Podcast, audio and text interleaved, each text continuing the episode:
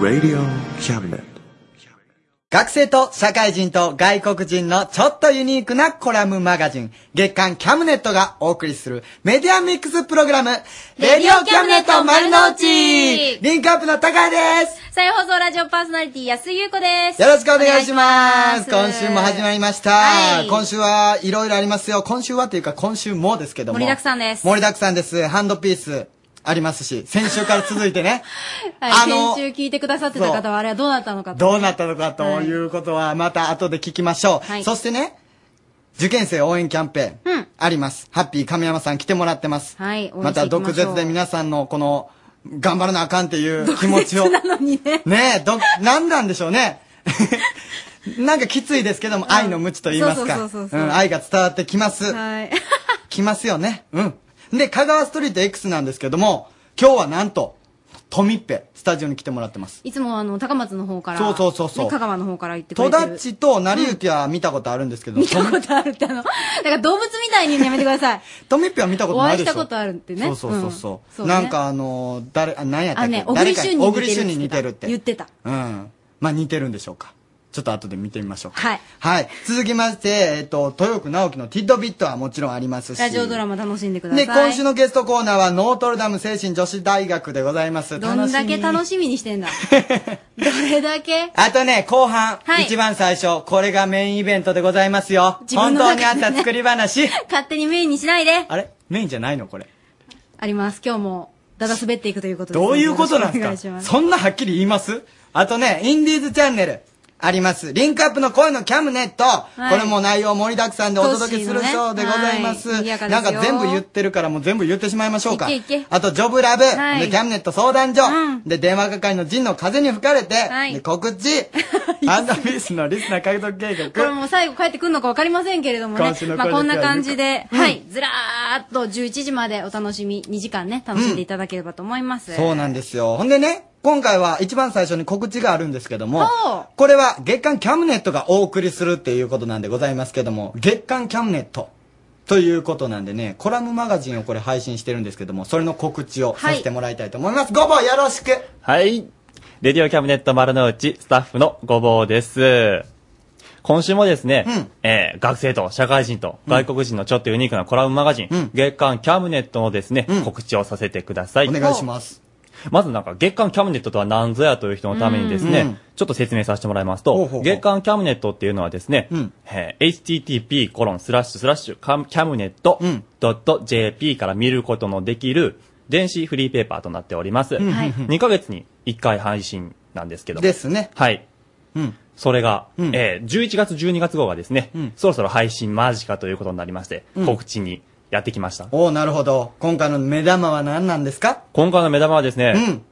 恋キャムでもおなじみの、うんミッキーがですね、おう香港に行っておりまして、うんそっから100万ドルの夜景見ただの、なんか美味しいもの食べただのっていうレポートしてくれてるので、ななんでそんな嫌味な感じいでや言ういのや、羨ましいなとでも思って。ミッキーちゃんとレポートしてくれとるんかないや、まあ、パラッと見ましたけど、うん大半グルメレポートでした。よう食べそうだもんね。えーはい食べてばっかりな感じです。食べてばっかりっぽい。うん他にははい。その他にはですね、えー、僕が書いております、ごぼうの、ラジオの時間ですよ、とかです有ね。名自分 の。いやいや、言いますよ、高橋さんのうんも。独り言というですね、そうそう高橋さん持っておりますから、それをコーナ言ってくれなーいとを。うんえ、これ本当に今週、今回言ってよかったんですかいや言っていいですよ。あんまり読まい。ないでねっていう内容でしたけども。あ、まあ、謙遜やんか、それは。そうです。そんなこと言いながら読んでほしいというこ実際読とんでほしい皆さん読んでください。お願いします。はい、お願いします。うんその他にですね、えー、今回のプレゼントはですね、うんみちご温泉宝荘ホテル宿泊券をペア一組様。うんうん。道後温泉道後温泉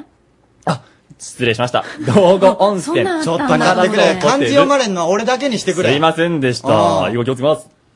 えー、他にですね、玉造りホテル松宿泊券ペア一組様。はいそして、この番組で作りました、うん手作りラジオイオを3名様にプレゼントしております。ほうほうほうなるほど。イオンもプレゼントしますか。さようでございます。なるほどね。あれすごいデザインいいですから可愛ねら。しいです皆さん、とどてしもどし応募ください。お願いします。はい。以上、月刊キャムネットの告知でした。ありがとうございます。月刊キャムネットも皆さん読んでくださいね。ネットにアクセスしてくださいね。お願いします。そしてですね、はい今週のテーマ、テーマなんですけども、今週のテーマは電話。電話。うん。なんで電話が今週のテーマかなんでですか知ってますか ?10 月23日は電信電話記念日なんですよ。また昔の言葉だね。こんなこと言う人いないでしょ。電信電話ってね。この日はね、東京、横浜間で日本最初の公衆電信線の河川工事が始まったことに由来してるらしいの。工事が始まった。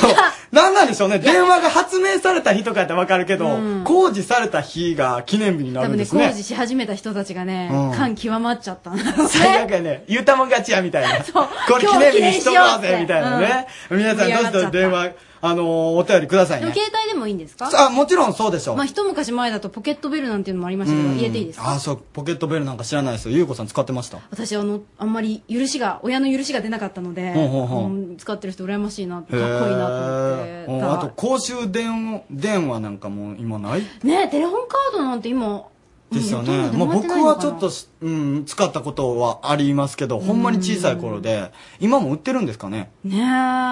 もうね、そんなこんなで電話で盛り上がりたいなと思っておりますので、えー、ご参加ください。お願いします cam.rsk.co.jp です。cam.rsk.co.jp まで、今日のテーマは、電電話話です。お悩みも待ってます。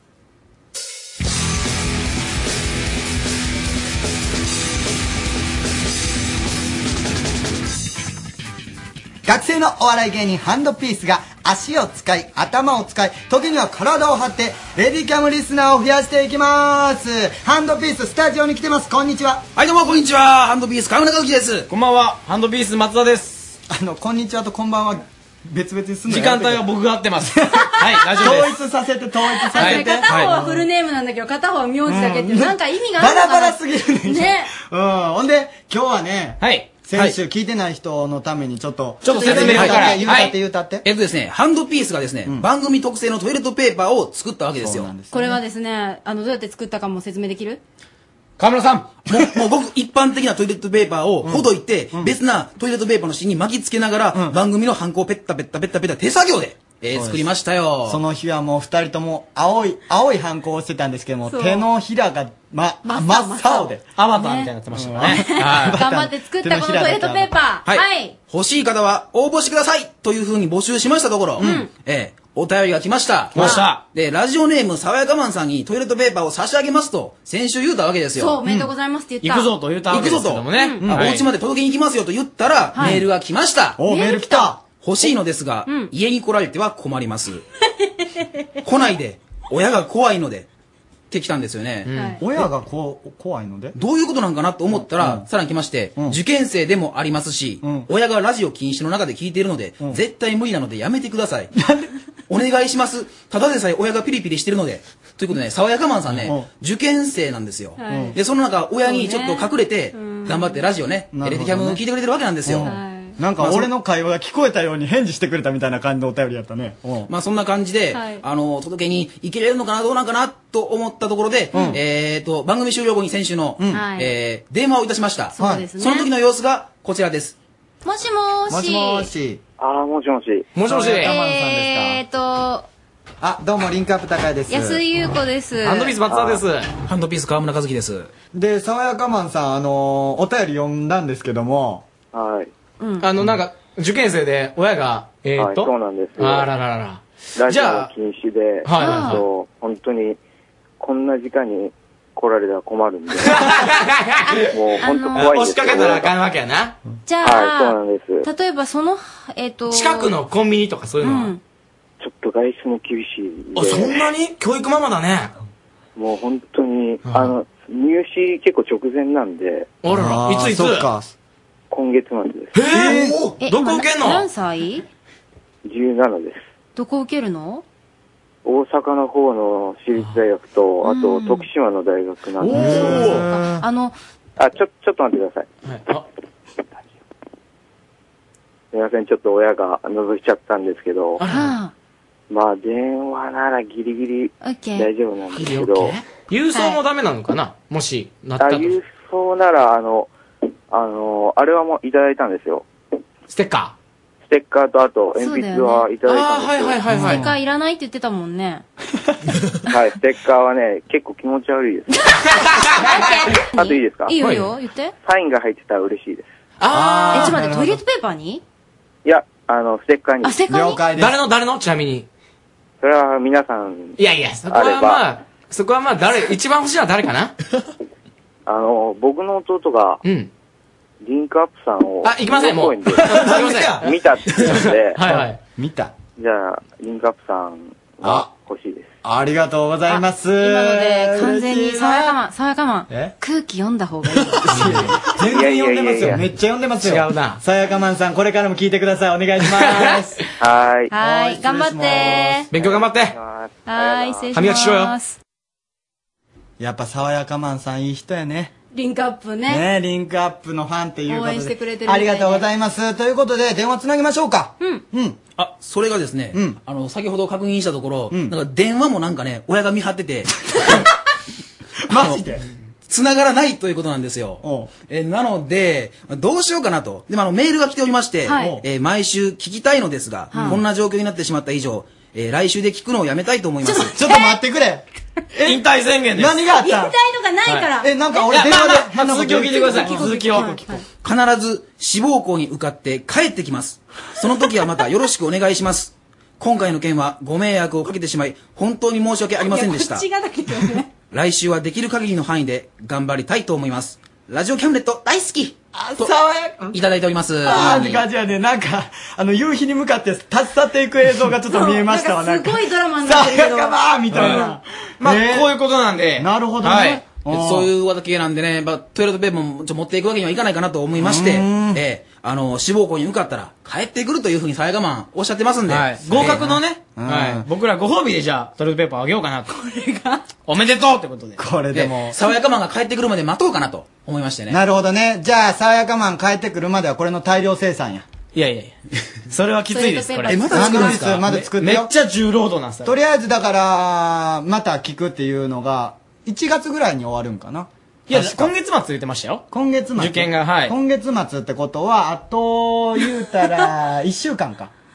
で、1日3個のペースで、どんだけ働かすんすかまあ、100個ぐらい。約100い個。やいやいや、ええおかしいでしょ ?1 日3個で ?1 週間で100個まあで。こうだ行っこうてこれさ、まあ、そのうち、どこのトイレでもこれが使えるようにするでしそうそう ょ。だかそらんな復旧させるんですかさカやかラまんさーんがテレビ並みに。うん、そう。カラーテレビってお前。三種の神器今 3D 出とうて、お前 3D。遅すぎるわ、お前。だからこれ、さやかまんさんの家に行かなくても、はい。いろんな公共の施設に行けば見れるぐらいのレベルに公したい共の施設は勝手にしちゃダメでし ょ。え、それまあまあは、それまあにしろよ。それできるできる。え、え勝手に作って公共の施設置いてくるんですか置いてったらいいなんかあの、ついでに掃除とかもすればいいしあそう、そうそうそう。全然だって悪いことはしてないからな、実際に。まあ悪いことはしてないですけど、ななんか後ろみたいじゃないですか。勝手になんかどっかの施設に入って、こそこそっとトイレットペーパー変えて、で、トイレ勝手に掃除です。わかりました、します。ありがとう。するんするん先輩です。マジお前するんや、絶対しろ。もうだから今からもこれちょっと反抗していって。あはいとりあえず、今回はトイレットペーパー用意してないから、RSK のトイレットペーパー使っいやいや、て。ちょっと待って。ちょっと待って。わかりました、使います。お願いします。頑張りますじゃあ行ってらっしゃい。お願いし行まっす。てきます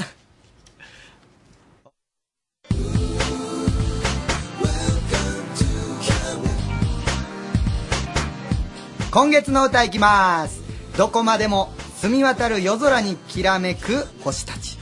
この時期南の空にはもう冬の星座オリオンがくっきりと見えてきますね窓を開けすがすがしい空気を胸いっぱい吸い込んでみてくださいスイートチキンでずっとずっとです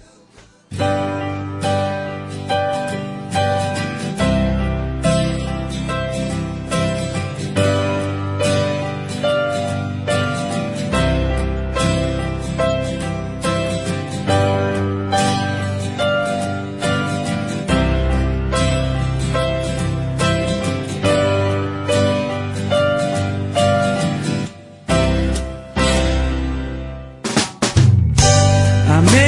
がりの空は光ってまばらに散らばる雲は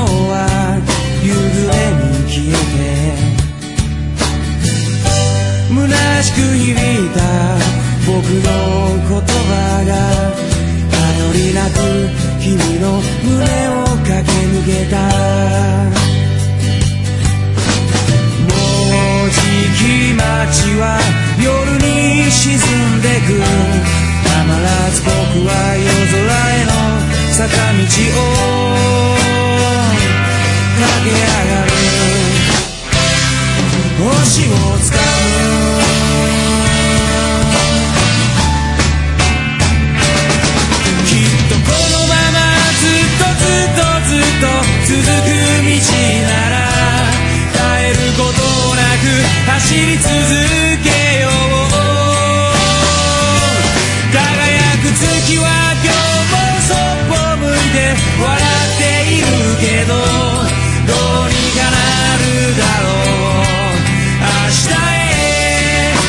けろ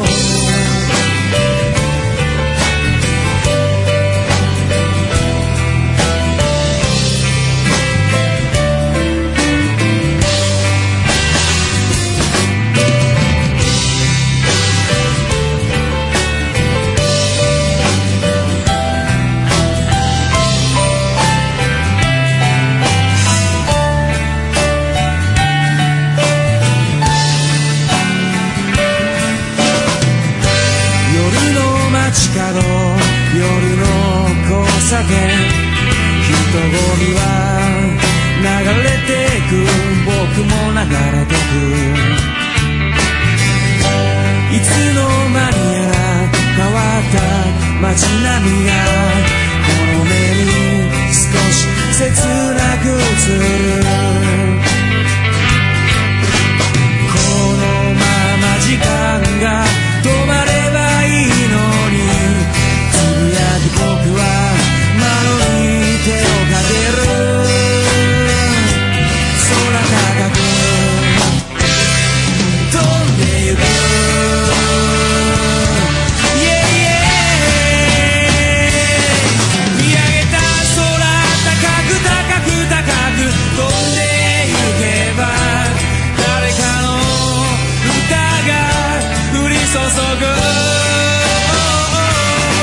そんな雫をぎゅっとぎゅっとぎゅっと抱きしめていよう見上げればこんなに広い空があるってきっとこのままずっとずっとずっと続く道なら耐えることなく走る僕でいいよ輝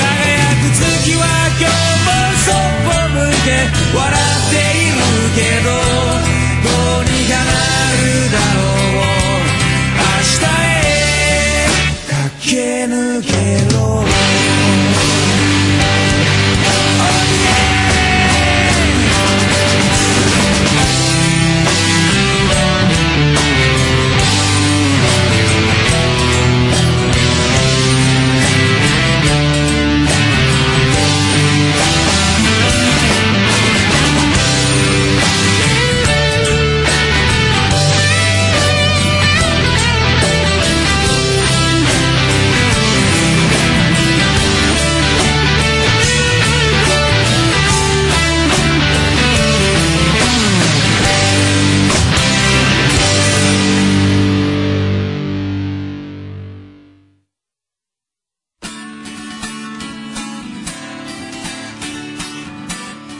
受験生応援キャンペーンはい1か月1ヶ月ぶりのご無沙汰ですね、えー、ハッピー神山でございますえー、とにかく爽やかまお前どうにか受かれや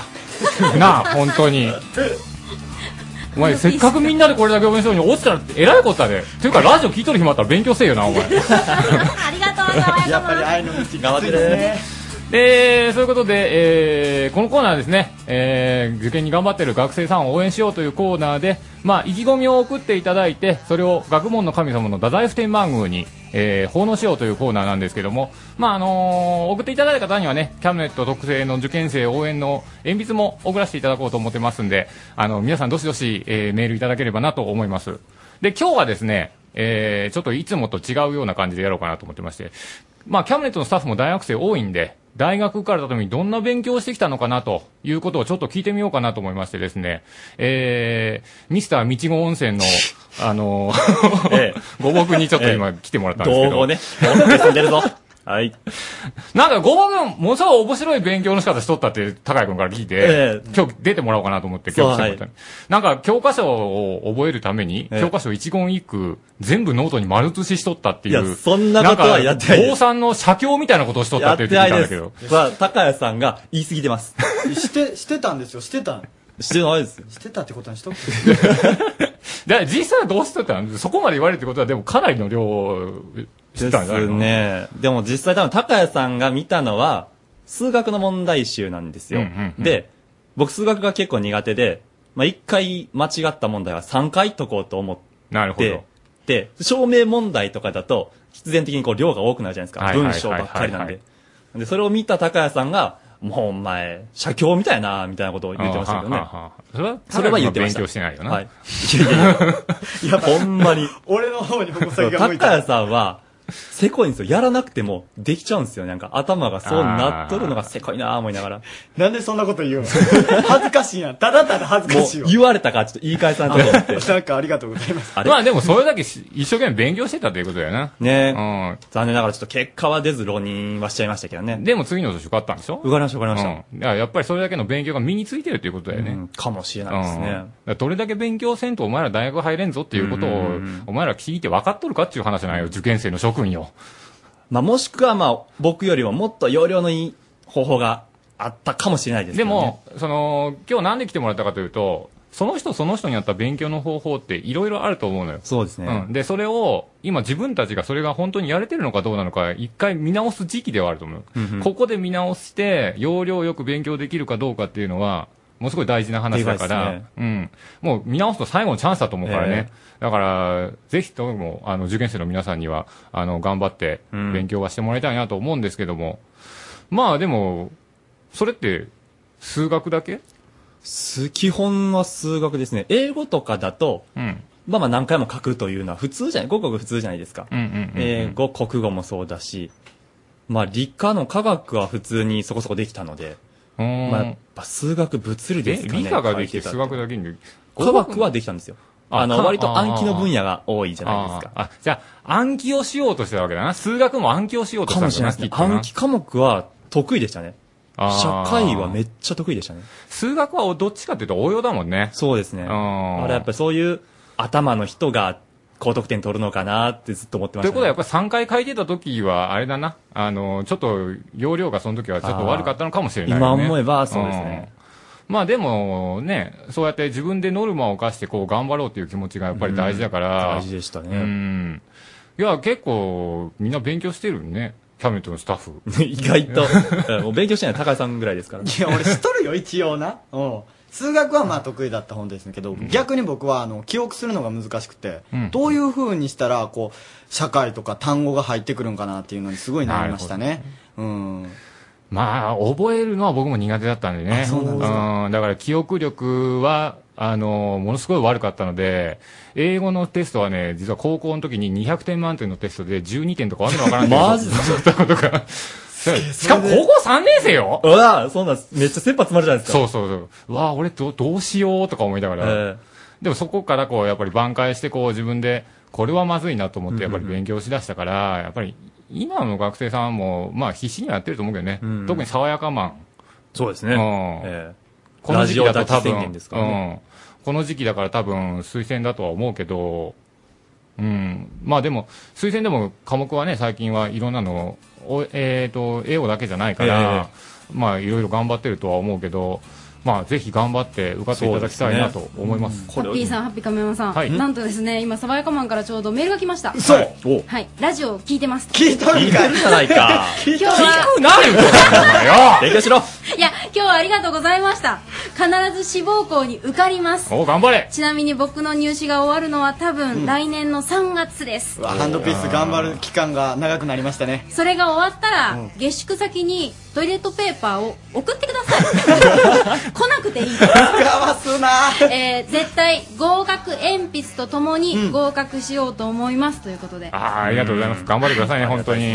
まあ、このそういうふうに言っていただけると我々もこう何かメッセージを発信しようとはい思いますから、うんこれからも受験生の皆さん応援したいと思いますので本当にどしどしメールを送っていただければなと思います。はい、い、頑張ってください。や以上ハッピー亀山でした。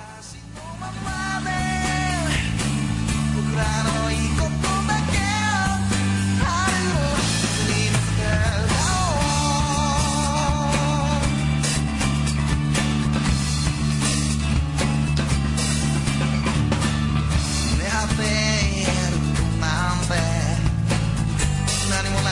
はずだったのに体中が不思議なくらい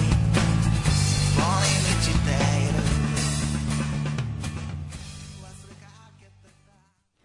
香川ストリート X!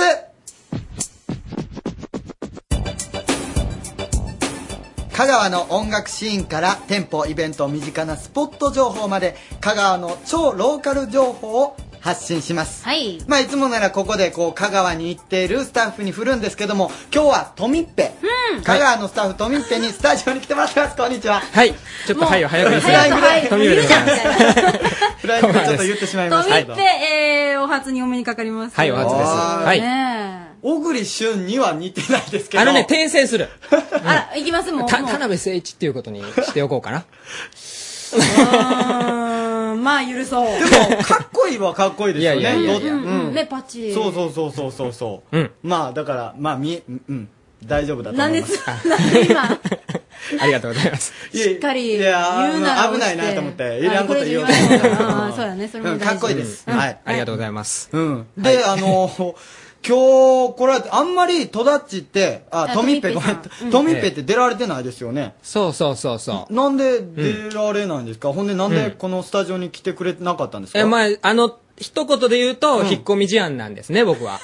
ええええええ。引っ込み思案やのにええそういうことなんでございますよ。引っ込み思案にしてはものすごい喋ってますよね。めちゃくちゃ喋るんですけどね、ええええ陽気なネクラということで。陽気なネクラ。なんか誰かさんと似た感じのね。これものすごい僕わかります。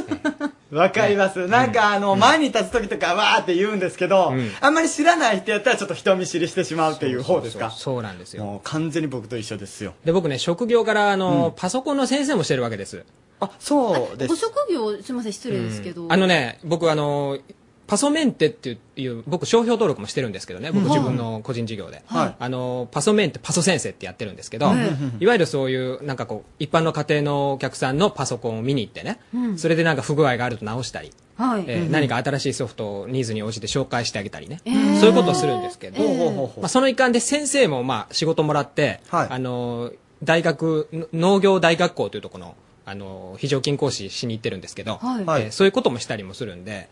むちゃくちゃこうテンション上げるわけですよ、えーその場では。なるほどなんだけども帰ってきたらもう抜け殻のよう に眠り続けるっていうですね。くっとね。えーへーえどういった方に教えるんですか、教えたりこう、うん修理したりするんやっですかぱおのずと、あの割と50代以上の人が多いかなああはあはあはそういう、まあ、50代代以上の方のお宅にそうですね、行って、うん、パソコン教室に行くのもちょっと億劫だなっていうのはね、うんやっぱりちょっとついていくのが怖いというか、えーうんいけるかどうかがね聞きたいことが、あね、あるじゃないですうんそか、うなんですよパソコンやっててもね。なんかほのぼのした感じの雰囲気ですねいいですね。そうですそうです、えーそこでなんかおしゃべりしてみたいなそうですそうですでパソコンのメンテはちょっとして、そういやいや、なんでおそそうな金んでですすよお金だけもらってそうなんです よそうなんですよ、えーそういうお客さんもい ますよえええどうなんですかそうなんですって言うてええんかまあちょっとパソコンのメンテをした後は、うんまああのね、えーサラダをいただいたりですねそのおばあちゃんに作ってもらったええおばあちゃんとかもそうかいらっしゃるんですそね。うそう、作ってもらっったりそれとかね、洋服の棚卸しをしたりね、えええええまあ、そんなことですうーんあそうなんや、であのなんか今あ日手提げそうそうそう袋そをうそうそうそう持ってたんですけどそそうれ何ですかこれね、まずこれ棒がここにあるんですけれども、はいはいはいちょっと棒何やと思いますかこれ棒棒を見てもらったらわかるかなえーっと、棒棒杖にしてはちょっと短すぎますよ何ねセンチぐらいですか、それ。これこのぐらい50センチ。このぐらいってわからんよね50ラジオですよね50センチぐらいうん50センチ肩幅よりちょっと大きいぐらいですね出ないなかな かぴっちりしすぎでしょそそうのぴっちり入り口がぴっちりしすぎて出ないんです割とね太鼓を叩くようなちょっと出してください、出してください。棒です機能棒ですこれ、えー、え、ええそれはなん、バチのようなうんううんん、うん、ちょっと出してみてもらっていいですかあ、出てきた。お出てきましたあ、本当まだ、さにバチみたい。ああでもバッチやったらあと真っ白1本いりますよね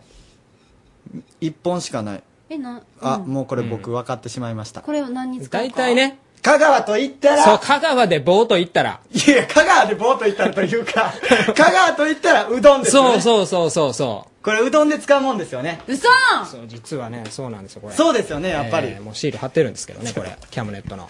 なんか箱を取り出してきてくれたんですけどもその箱にええなんとキャンネットステッカーを貼ってくれておりますそうそうそうそう不吉じゃないでしょちょっとそして待って待って待って。待っ何て、ですかこれはこれは何ですか新聞紙にくるまってますけど。ええこれね、ここに書いて元気玉って書いてますけども元気玉ええこれ出せるんですかこれこれね元あのさ、そそのさ、怖そうにそのバチみたいなのでつっつくのやめてくれる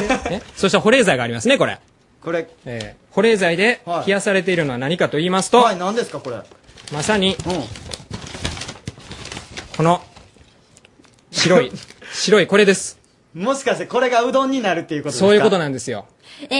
生地え、そうなんかもうセットできてるじゃないですちょか。っと待って、この棒と、生地の塊と、そう、うどんの DIY でございます。え DIY? え、do it yourself。わからへんね。 絶対俺もめっちゃ考え てるけど分からへんいや、よホームセンターで DIY とか言うでしょ。いや、そんえなえに私なんで差しら差し出されても、 これどうしたらいいんですかえ、これ今から作れってことですかこれ、今から作るんですかこれ。あの、こっちは聞きたいわ。ええあの、時間があればなんですけど、あこれ、そうだやっよぱね、下に引くもんもいるからね。一応、うんあの、こっから、あとそうですね、7分ほど、 7分ッペさんには、あの、時間があるんですけじど。ゃあ、これ、新聞紙の上あ、新聞紙の上 OK というサインが出ましたね、これは。え、ここで作るんですかまあ本当にちょっとやってみますかえ、こんなんで7分でできるもんなんですこかのスタジオ、あの、うん生でラジオも作ってきましたし、いはいろいろしてきましたけど、あ,、うんの、生でうどんっていうのは。 これでもラジオ史上初ぐらいじゃない ですかラジオのスタジオでうどんを作るって自慢になりそうかななかなかすごいですよはい、えこれー、サブスタジオが険しくなってきましたよ。いろいろとえこーうちょっと待ってくださいよ、これ。こんなんハンドピースにやらしとったらええんちょっ違うと待って待って待って。え、で、とみっぺさんは、はいうどん職人かなんかなのいやいやいやいや、僕全然関係ないですけ ど、あの、ちょっとこれね、あの、讃岐のものということで、ほうほうほうえお土えちょっとお土産を、も、ちょっと持ってきたのと、そう向こう見せすぎたかな、こ出れ。来上がったやつ持ってきてくれませんええごめんなさい。えっと、ええなん私、で触ってみたい。あうんちょっとなんとなく生地をえ。ちゃんと手洗いました多分、トイレ、うん、だいぶ洗ってきた大丈夫触った僕が前洗ってなかったね。おいちょっと待ってくださいよじゃあ僕もちょっと触ってもう一う回わ粘土みたい粘土みたいですね本当にこれ、ううどんになるんですかちゃんそとうこう、伸ばしていくと。こんなゴムっぽいんですねそうなんすごく弾力がある。へえでこれをじゃあ伸ばしていきましょうかもう匠の技で踏んで踏んでね、こうやってるわけですよ。踏むとこからですいやいや、踏まんでいいです よ。踏んでこうなってるということですね。ちょっとこれやりましょうかえー、急にで台すがね、どっスちがタジオの方に。伸ばし用の台がえーやってまいりましたはいねやってまいりました。じゃあ、ちょっと、高用谷意君。あ僕じゃあやらせてもらってもいいですか、はいじゃあやらせてもらいますこれでもあの動きが単純やから、解説のしようが難しい待って、待って、待って、それで、これは伸ばしていけばいいものそうそうそう、伸ばしていけばいいんです、これは。コツはコツコツはね、僕ね、これしたことないんですよ。ちょっと待ってだからもうね、 なんすかうんこのもう探り探りここはも香う川から来たえ素人さんえです。香川から来た全くうどんの関係のない。はい。トミッ素ペの人さんが来ました。トミッペさん。なんでこれ持ってきたんですかちょっともうトントンしない食べ物やから。はいじゃあちょっとトントンにしない。 伸ばしていきまはーい。あ結構硬そうやね。す ほんまに素人の意見じゃないで すかおでもこんな感感じ触どうですかいや本当にあの、さっきも言いましたけどあの粘土粘土を伸ばしてる感覚です、だからこれ全然そうか。新鮮とうん、そうかって言いたいけど、食べ物だからもうちょっと美味しそうな表現が欲しかったな。重いえ、あの、俺でこもれだけケーキとかも、キャムネットスタッフ毎回20人ほどえね、あの、携わってますけど、誰かうどん屋さんでバイトしたことある人とかいませんか誰かいませんか僕ねでもねテレビでね一回やったことがあるんですよ、え僕テレビ番組で、うあのうどんを作ろうみたいなことあの、でなんか遊んで怒られてるやつ信用してるじゃないですかそうなんですよ本気粉でまみれになってたそやうつそうそう本気で怒られたやつですはいその時はこのうどんを伸ばした最中にはい小麦粉でなんか白くなるみたいな遊びを思いついてトッシーを白くさせとっ最た低だね。うん小麦粉で遊ぶなって食べ物で遊ぶなってめっちゃ本気で怒られました今回はそういうことだ結構力いりますね、これ。 これ絶対5分じゃ終わらないでしょあー、でもいい感じ。いい感じなんかなうん。これでもいい感じなんかどうかも実はわからんすけどね。 完成がわからないんでそうですよね。うんあとこれ伸ばしても切らないといけないですよねあ、そうそうそうそう。切ることはできないですよねそうですね。トントントントンやんないといけないですよね。あの、まあ長長方形のようなそうのでですね。えっとえ、まあ、スタッフにじゃあちょっと切ってもらって、伸ばして切ってもらって、うんえっと、この番組、釜揚げにして中華茹でれますかねでもうん、まあ、どスタジオにはまあ一応ねあのキッチンは備えてはいるんですけれども、すげええーこれ今ラジオのね重い、えー聞き始めた方、えーメインのパーソナリティのリンクアップの高谷君が一生懸命うどんを打っているところです俺あの時こんな方なかったぞ多分ねそれね冷たすぎるんじゃないかな、なるほどいやーいかに世の中のうどん屋さんがね毎日すごい 力を使ってやってるかっていうのが分かりますねこれ見てるとそうですね、えでそんなことを分からせでに、今日は香 川から。え えええええもうなんでここ来たんまあ何をからせにかよく分かってないんですけどね。なんでこっち来たんですとりかあえず買ってきました、これ。ええ香川追ってくれたらよかったのに向こうで現地リポートしてくれたらよかったんじゃないですかこれこそいやねいや、もうね、これ、それこそもうネタ切れでですね、もう来るしかなかったというです ね。ええまあ、残り時間もだんだん少なくなってきてるのうで、んなんだったら、あの、あれですよ、トミッペさん。はい仕事のことを PR してもらっても全然いいんですよ。ああのーあれです。あの、僕、トミペイっていうのはいつも使ってるね、ニックネームなんで、はい。トミペイで、あの、ひらがなで検索してもらったら、トミッペで検索したら出るんですかはい、もうすぐ出ます。僕僕のね、個人事業がスタジオトミペイなのであ、のすぐ出ます。パソコンを個人的にちょっといろいろと教えてもらいたいなだとか、そうパですそソうでコすンが壊れちゃった時なんかに、はいはいえっと、香川はもう全般、そう、香川県内であれば、ちょっと小豆島ってなるとね、あれだけど、まあ、香川の本土って言いますか、 えー本体であれば、まあ、どこでも、端っこから端っこまで行きます。そうですか、はいえでもさっき た、ね、高谷君がおし言ってたみたいにその、うまあ、例えばおばあちゃんなんかが、うん、なんかこう教えてもらいたいなって言って、はいうんまあ、トミペさん行くじゃないですか、はいそれはもう本当に何ですか、身の回りのことなんかだとかそうそうそうそうおしゃべりしたりなんかもそうなんです、そうなんです。だから、もうほとんど喋ってる感じのお客さんもいらっしゃるし、へーうん、なんでこんそうなそうそう、硬い服を上げ下ろししてあげたり、季節 季節のね、変わり目にねこの。そうそうそうそう。 一緒にしてあげたりえーそうなんです。本当に。電球変えてあげたりね。なんか日頃のね、なんか楽しみになっていらっしゃる方もいらっしゃるのかもしれない。もうでもぜひです。あのーちょっとパソコンのことで困ったことがあったら、はいはいあのーまあ検索できるかどうかがまず心配。 そうだね。そういうですけどおじいちゃま、おばあちゃま方がね。はいはい。あのトミッペでひらがなで検索してもらえたら、そうですはいあの香川のね全域だったら行くあの行ってくれるということですので、うんぜひね、あの頼りにしてもらったらと思いますが、ええさあち高ょっ谷と君ほっとかんといて俺をうん俺ほっ進んでるこれね新聞紙が足りなくなってきました新聞紙に収まもうキらワないキぐらワ、いキ広ワがってキきまワしたですね、これはねい。手前がえね。ーこれでも新聞紙にひっついてないですか大丈夫ですかこれえー今ですねメインのパーソナリティ、えー大西隆也がせっせとうどんを、僕は知らんぷりししときます、これはもう。えーこれもうちょっとあとスタスタッフでやってくださいお願いしますあの食べ物なもうのこれ重いで粗末にしないであの、えーぜひ今日中にできたらですね、あのうどんまあ無理かやなーこれうどんにはならないかもしれないけどまああのき片しめんぐらいの太さですよこれはもうこのファーストタッチの僕がちょっと手を洗っておくべきでしたね、これは。えそこですかえ 食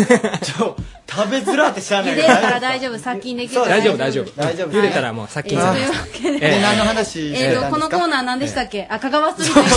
とですはいうどんのコーナーじゃないですそうですよね体験学習みたいになってますよね、うんちょっと今度来るときは本当あの何も持ってこんともうちょっと手間のかからんもん。そうですね持ってくるとしてもそのその場で試食できるみたいそうですなねのが。いいえですーわかりました、ぜひぜでひ。あのそんではいもってこの「レディオキャムネット丸の内」にはいまたあのぜひ関わっていただけたらと、ありがとうございます。最近遠のいてましたから、そうですねこれで仲良くなったから、うんこの人見知りとしてもそうですね僕お分かるんですそようそうもそうう大な丈ん夫かです、ねそう似たいところがあるから分かち合ってるみたいな想像よりシュッとしてたんですよ。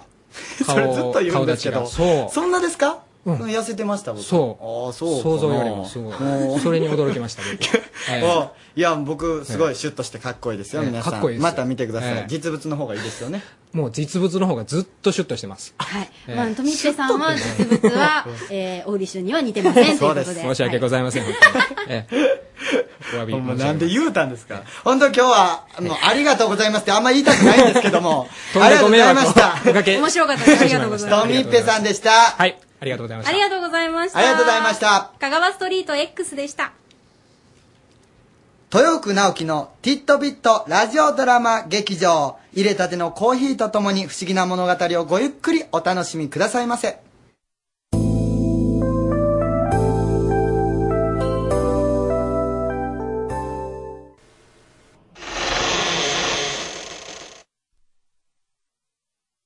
なよき豊福プレゼント。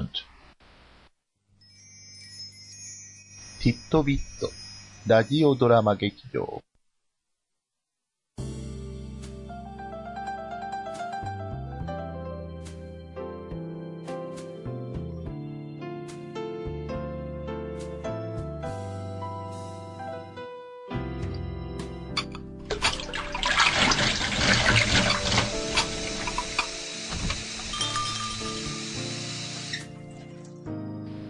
おや、これはこれは。お待ちしておりましたよ。さあ、こちらの席にお座りになって。今日、あなたにお出しするのは、あなたの知らないもう一つの世界のお話。きっと、お口に合うと思いますよ。では、温かいコーヒーと一緒にお楽しみを。本日のお話は、リセット。人生にリセットボタンはない。いや、違う。ここにある。全世界で6291万台を売り上げたゲーム機の中で、唯一存在する人生をリセットできるゲーム機を、僕は偶然に手に入れた。街のリサイクルショップで1000円。僕は格安で全人類の夢を買ったのだ。最初はその出来事が理解できず、僕は慌てふためいた。ゲーム機のリセットを押すと、僕の周りは一瞬真っ暗になり、その次には、ちょっと前に見た風景に戻っているのだから。しかし、徐々に事態を飲み込み出した僕は、すこぶる興奮した。そして、必死になった。ただの貧乏サラリーマンに、神が授けたチャンス。これをどうしてくれようか。まずは、自分がどうなっているのかを知るのが大事だった。繰り返し、リセットボタンを押す。どうも、時間は1時間前に戻るらしい。しかるに僕は、1時間ごとに自動的にセーブされているということになる。どうも、記憶は消えないらしい。ただ場面が切り替わり、戻った場面は何も行動を変化させなければ同じように展開していくようだった。すべてを把握したとき、僕は一人部屋で大声を上げた。壁の薄い安アパートの隣人からは、その声に対する抗議が壁を叩くという行動で表されている。しかし知るもんか。僕は立ち上がり、両手を高々と上げ、ガッツポーズをし、ドタバタと喜びを爆発させた。くたばれ203号室。どの道僕はおさらばさ。結果を知っているギャンブルほど気持ちいいものはない。競馬、競輪、競艇、数字を当てる宝くじ、すべてが僕にお金をプレゼントしてくれた。あまりバカすか当てるのも怪しまれるので、途中からは株や金相場に標的を切り替えて、さらに莫大な金を手に入れた。そして僕は、1000円から大富豪になった。今は、妻に子供たち、豪邸に駒遣い、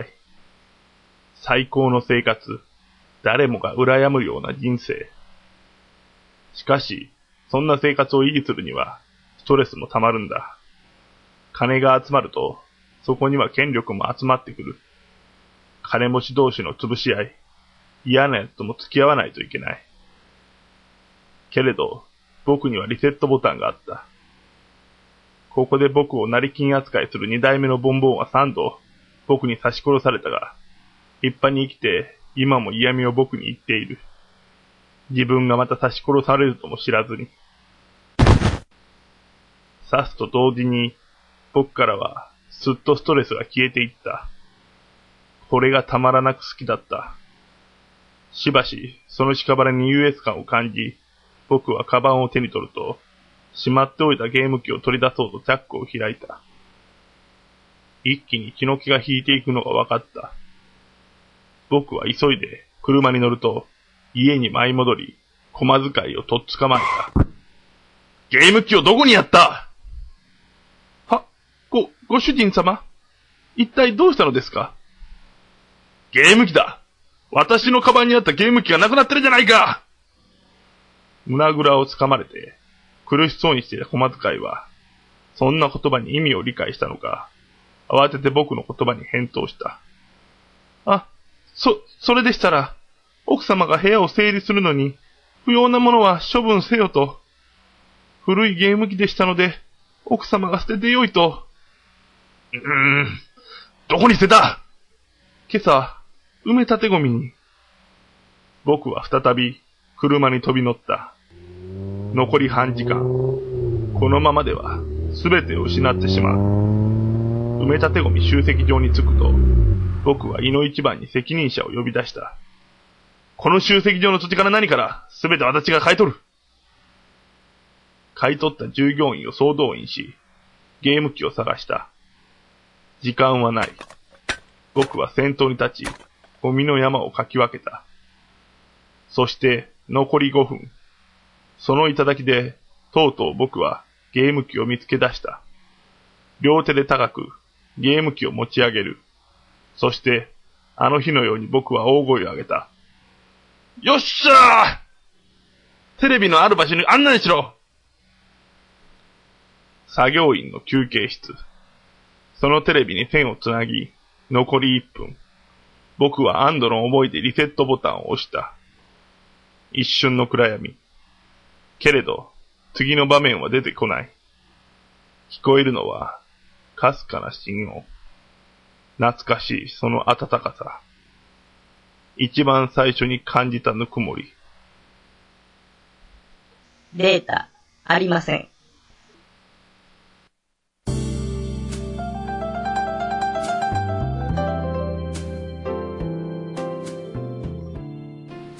お味はいかがでしたかでは、そろそろ閉店の時間でございます。またのご来店を心よりお待ち申し上げております。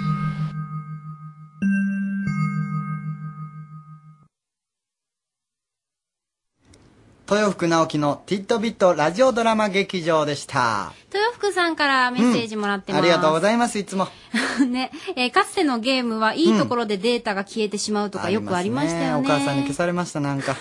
うん。まあ勉強しろってことでしょうそねうそうそう。えー、高谷くん、ゆうこさん、もし人生がリセットできるなら、いつに戻ってやり直したいですかあのー、近々ね、で言うたら、昨日の12時。昨日の12、昨昨日のね、お昼うん、あの、お昼終わった後に授業があったんですよ。うんで、その授業しかその日はなかったから、はあ昨日はなかったから、原付でその授業に行ったんですね、学校に行って。ほんで、授業を受けてたんですけど、なんか後ろの人がざわざわするな Oh. っって思ってたんですよ。Mm. うん。んで、こう、授業を受けてって、半分ぐらい経った時に、なんか頭が重いなと。おう僕は、ヘルメットつけて授業受けてたん です。びっくりしました、その時は。もうその時は顔がすごい真っ赤になってね。あもうそれから次、だから来週の金曜日あるんですけど、もう授業受けるん怖いなと。もうねああの多分ヘルメットのやつやみたいに言われてる絶対言われるんちゃうかヘルメットってあだな名ついてるわそうでしょメットメットって言われるよねねえもうそんなん嫌や。まあ、でもよかったのが、これフルフェイスやったから顔はあんまり見られてなかっーたそっていれうは。それで怖いわ。 うん、だからよかったっていうところはあるけどそうです、かもうびっくりした。よかったですわ、ほんまに。はい先生に教えられたんですけどね。ね君それ何かぶっとんやって。本当に先生遅 いね。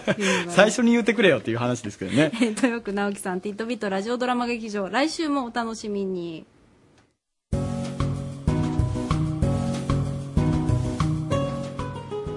ゲストコーナーです。えっ、と、この月には入りまして、えー学祭の実行委員に来てもらってるんですけども、はい今回はノートルダム精神女子大学の大学実行委員に、大学祭実行委員の皆さんに来てもらっております。よろしくお願いします。お願いします。大丈夫だよ。みんな大丈夫。で、マイクまでの距離はこのぐらいで大丈夫だからね。このぐらい大丈夫。このぐらい大丈夫。皆さん近い近い近い。じゃあまあ一人一人ちょっと簡単な自己紹介お願いします。委員長の山下遥です。よろしくお願いしおます。願いします。副委員長の赤木美穂です。よろしくお願いします。お願いします。イベントプラザパートリーダーの浜村文香です。よろしくお願いしおます。願いします。学内ツアー担当の石原咲です。お願いします。お願いします。イベントプラザ担当の岡部ろ子です。よろしくお願いします。お願いします。というお綺麗な5五人。ああののねねねえこの学祭のコーナー始まって、うんあの、男初めてね、そうそう高谷くんがこんな に、もうね、言わんでもいいでしょ、別に。男子が来てた頃、本当にちっちゃくなってて、完全になぜかアウェイになるっていうね、えーなってましたけども。いやーほよんかまったに。ね。今もう日本当にやりやすいわ。来週も来てくれ、来 週も来てくれから。ほんまにお願いしたい。えっ、と、ノートルダム精神女子大学の皆さんのこの大学祭はいつあるんですかえっと、11月6日土曜日と7日日曜日です。なるほど。て、いつもテーマっていうのを聞いてるんですけども、はい。山下さん。えっと、呼ぶ笑顔と書いて声と言います。えっと、大学祭に関わるうんすべての方々の笑顔を呼ぶ大学祭にしようっていう思いが込められてますいいなるほどやかだねうん、精神ってね、こういうふうに当て字を使うっていうのがね、なんか、いつも恒例みたいな感じになってるんですよ ね。前なんでしたっけ先去年。去年は「輝く愛」って書いて「気合」っていううんそうだそうなんかうまいこと言ううまいこと言うことを感こじでねう、うん、いつも今回はどうやってうまいこと言うって考えてこれだったんですよ。これ、いいじゃないですかは。いで、はいあの、呼ぼう今回の目玉企画っていうのは何ですか赤木さん、教えてもらっていいですか、と今年はサンボマスターさんがプロコンサートで来てくださいますおお。諦めないでどんな時もね、電車男ですね。なんか電車男ですよ。えー、えーと、いつですかえっと7日の日曜日です、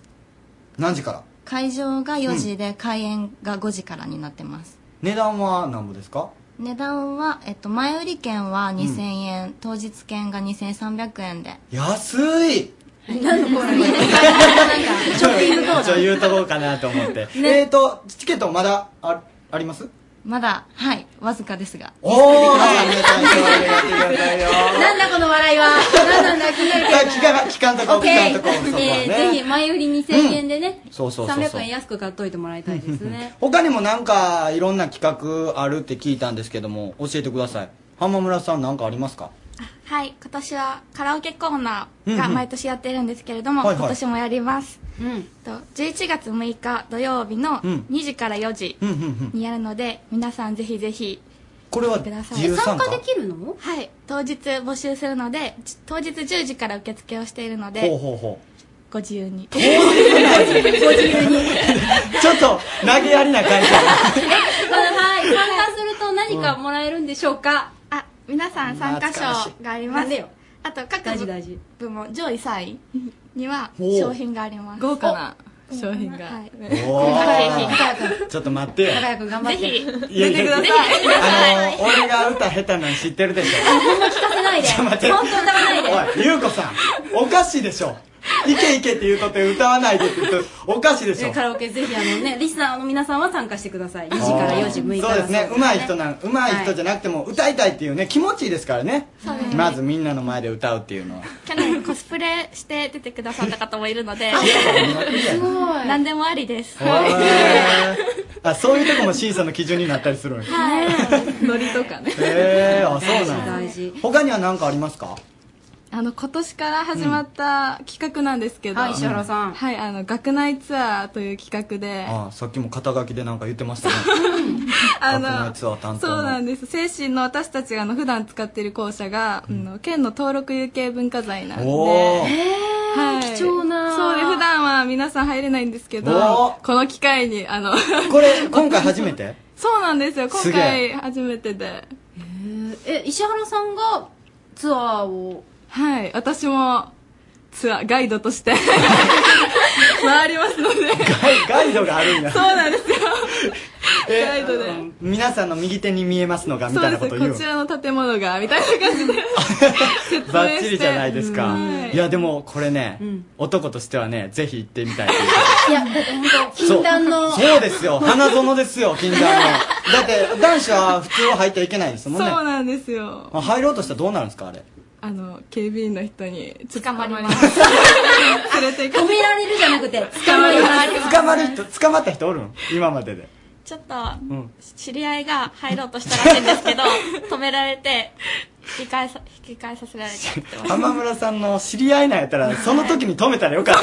た 浜村さんが止め言ったから聞いたんですけどたあそうなんだそれは仕方ないですねそうかへあとあえのーバザーだとかうんねこれなん ND バザーって書いてるんですけども ND バザーって何ですかはいえっと精神の学生さんが、うんえっと、1人2個ぐらい家からいらないものを持ってきて言い方言い方気をつけて言い方気をつけていらないもうん使えそうなものをはい持ってきていいものを持ってきてでうんで皆さんにこう売るというどんなものがちなみに並ぶんですかえっと今年は韓流グッズが多いみたいです韓流あのー韓国 のはいなんかちょっと遅れてないか韓流って韓流に、2、3年前ぐらいやった気するけどね、4様、4様言われとったの。そうですみんなちょっと飽きてきたのかな、韓流に。あ、多分。あ、そっか、それでいらなくなったものがここに来るみたいな。いらなくなったものって言うとあかんやん。いやでも使えるものなんで、はいなるほどねすごくあー盛りだくさんで。おーあーいいですね。韓国ブームが来るんや。うん。わざわに来るんや、遅れて。面それは白面白いいな。ねそのいいねうん遅れてブームが来るんです遅ねれ、てババザザーーにには来るっていうねうんなるほどね。他になんか置いてあるんですか他にはどんな他のには、えっと、手作り小物を作ってます。紙、アクセサリーとか、うシんュシュとかいろいろあります。いいですう。んあ手作りのもんとかもあるんや。それからね、あの、高谷くん、絶対聞かなきゃいけないことが一つあるでしょう。あ ー、言いますか。や俺これ触れようか触れんとこうか迷ったんですけど も僕ねうんこれ一言じゃないんですよこのノートルダム青春女子大学の学祭はは僕出るんですよねい。なん出か噂に演は聞き ましたよ。はい。みんな失笑、ほぼ失笑ですよ。言ったって、言ったって。あのーミスター精神っていうあのミスなんとかっていうのあるじゃないですか、はあの精神ではそれの男子バージョンをするらしいんですよそうなのかな毎んですか年ね岡部さん。はい、そうなんですよ毎年恒例で、 ミス精神と合わせてはい学外のイケメンで面白くて爽やかな男性が、はい、来ました。イケメンで、面白くて、爽やかな。もうちょっとほんまな、あのあのスタッフですよねじゃあ あの多分つながってると思うんですけども僕にこうオファーをかけてきたスタッフがいるんですけども、あのーいやちょっと待ってくれよ俺どどう見ても無理や ろうん、無理よね。いや言わんでいいよ俺だけ俺俺だけしか言うたからそれはやめて優香さんが言うのやめて ほんでねあの俺絶対そんなん無理やで誰もおらへんでそんなん俺に投票してくれる人なんかって言うたら「あ大丈夫です桜は1名は絶対います」 完全にバカにしとるなと思ってちょっと待って俺俺もうん謙遜で、うんあの誰もおらへんでって言うたんやけど、あ大丈夫ですあの一人はいますからみたいなこと言うんですよ一人、一人を増やそう。じゃあ増やそう。うんこ、あの、この、までアドバイスください。高谷くんがどうやったら、その、優勝できるか。あなるほどねそりゃもう会場を沸かせるギャグとか言って、面白いことを言ってくださいみんなのハートを静かにしたらあなるほどね。高う谷君んなんすか やらないですよ。ここではやらないです。後で取っときます。ちょっといいですあか、れそよれでね、あも。のさ、なんかかっこよかったら賞が取れますとかっていうよりも、面白かったらっていうのがよっぽどショック嫌でしょ。かっこいいだけの基準って言うといて。今はほんまに頼むわ。じゃないともう、やっていけれへんわ。その、この企画が終わった後。ちょ、というわけで、高谷くんも頑張りま す。やめへんこれノートルダム精神女子大学大学祭ですけれども、11月6日7日土曜日、日曜日です。さあ、では皆さん、えー、5人からですね、メッセージを短くお願いします。はい、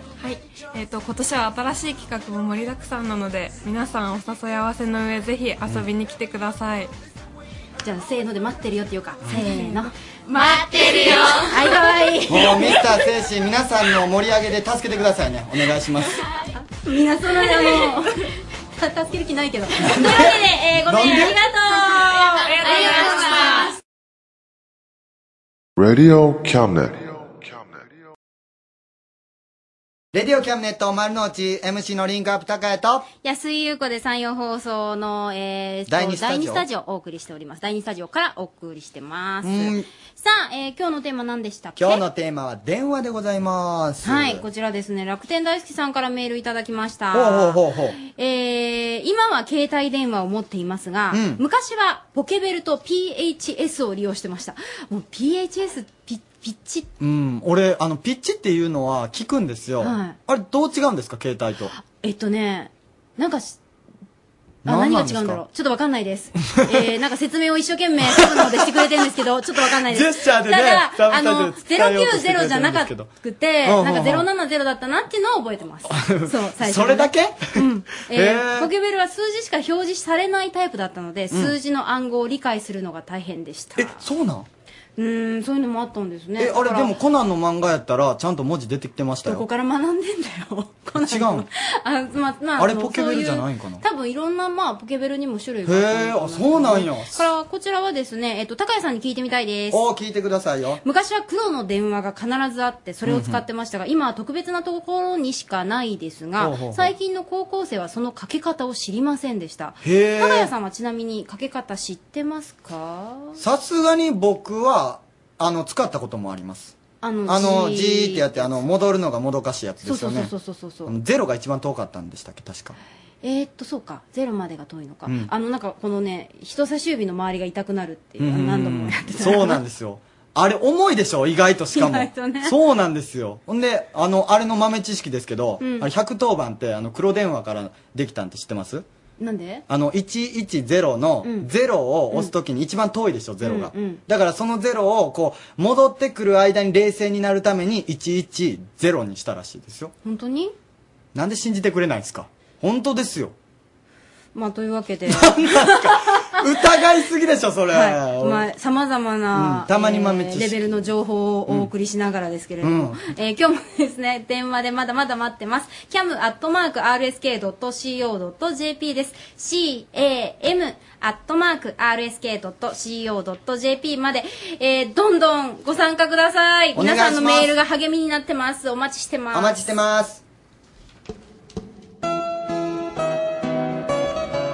本当にあった作り話昔話は同様をアレンジして新しい物語を作りますこのコーナーではもうおなじみとなっているでしょうか2人のスタッフが出演してくれますまずはエンジニアの和田っちどうもよろしくお願いしおます。願いしますそして AD のごぼうですはい、ごぼうです。お願いします。ごぼう今日出過ぎやろお前ちょっと出過ぎですね。何回出てきたのようんありがたいですけども。はいよろしくお願いします ねよろしくお願いします。今回のお題は、お姫様が一寸法師に向けて、打ち出の小槌を振りました。この文に続けて、新しい物語を作っていきます。たくさんの、えっ、と、これ、投稿がありますね。じゃあ、おー早速読んでいきたいと思います。ラジオネーム、アミノさんからです。お姫様が一寸法師に向けて、打ち出の小槌を振りました。は、鼻が伸びたあ話変わってます。これ、嘘ついたんでしょうね、多分ね。はい、続きまして、ラジオネーム、バーコードヘッドさんからです。お姫様が一寸法師に向けて、打ち出の小槌を振りました。と、と、取っ手が今の音、なんか飛んでいく音みたい。なんかうまいことなってる。ウィーンっていうのね。すごいけど飛んでるあれ、変身する音のはずやったんやけど、飛んでいくことに聞こえましたね。続きまして、ラジオネーム、バキュームさんからです。お姫様が一寸法師に向けて、打ち出の小槌を振りました。一寸法師は、大人力が上がった。新しく、社交辞令を覚えた。これ、どんな RPG なんですかお前ね、あ社んまり交辞令うん上ががってほし必くない殺技みたいなうん。誰でもできるわ。続きまして、ラジオネーム、白黒パンダさんからです。お姫様が一寸法師に向けて、打ち出の小槌を振りました。一寸法師は気を使えるようになった。気って。気は、気を使うって多分、だから、社交辞令とか。これ、同じ人字でしょ、これ。いや、綺麗ですよ、みたいなことを言うんですよ。あーちょっとファンお世辞をねファンタスティックな方かと思ったけど。いや、違う。 あー、なるほどね。ドラゴンボール的なね。うん元気玉とかは打てないと思います。続きまして、ラジオネーム、あいえおさんからです。お姫様が一寸法師に向けて、打ち出の小槌を振りました。一寸法師は大きくなった。と思ったら、周りが小さくなっていた。なんかあの、ガリバー旅行機的なね。ありましたなるほね。ど小人の国ってありましたね。続きまして、ラジオネーム、タダリーナさんからです。一寸法師に向けて、打ち出の小槌を振りました。一寸法師はキャンドルアーティストになった。ちょっと最近話題の単語じゃないですか、これ。あーねえ涼子さんのねなんなんやろねこれ、どんな仕事なん やろうね。ものすごい気になる。存在ね、知ることなく終わるはずの職業。 続きまして、ラジオネーム、バキュームさんからです。また来てますね。はい。お姫様が一寸法師に向けて、打ち出の小槌を振りました。痛い痛い当たってるよ距離感が距離感間違ってるよ距離感必死でしょうね。ちっちゃいですからねうんめっちゃ叩いてます狂気ねでこすれからねこれ続きましてラジオネームエロメガネさんからですお姫様が一寸法師に向けて打ち出の小槌を振りました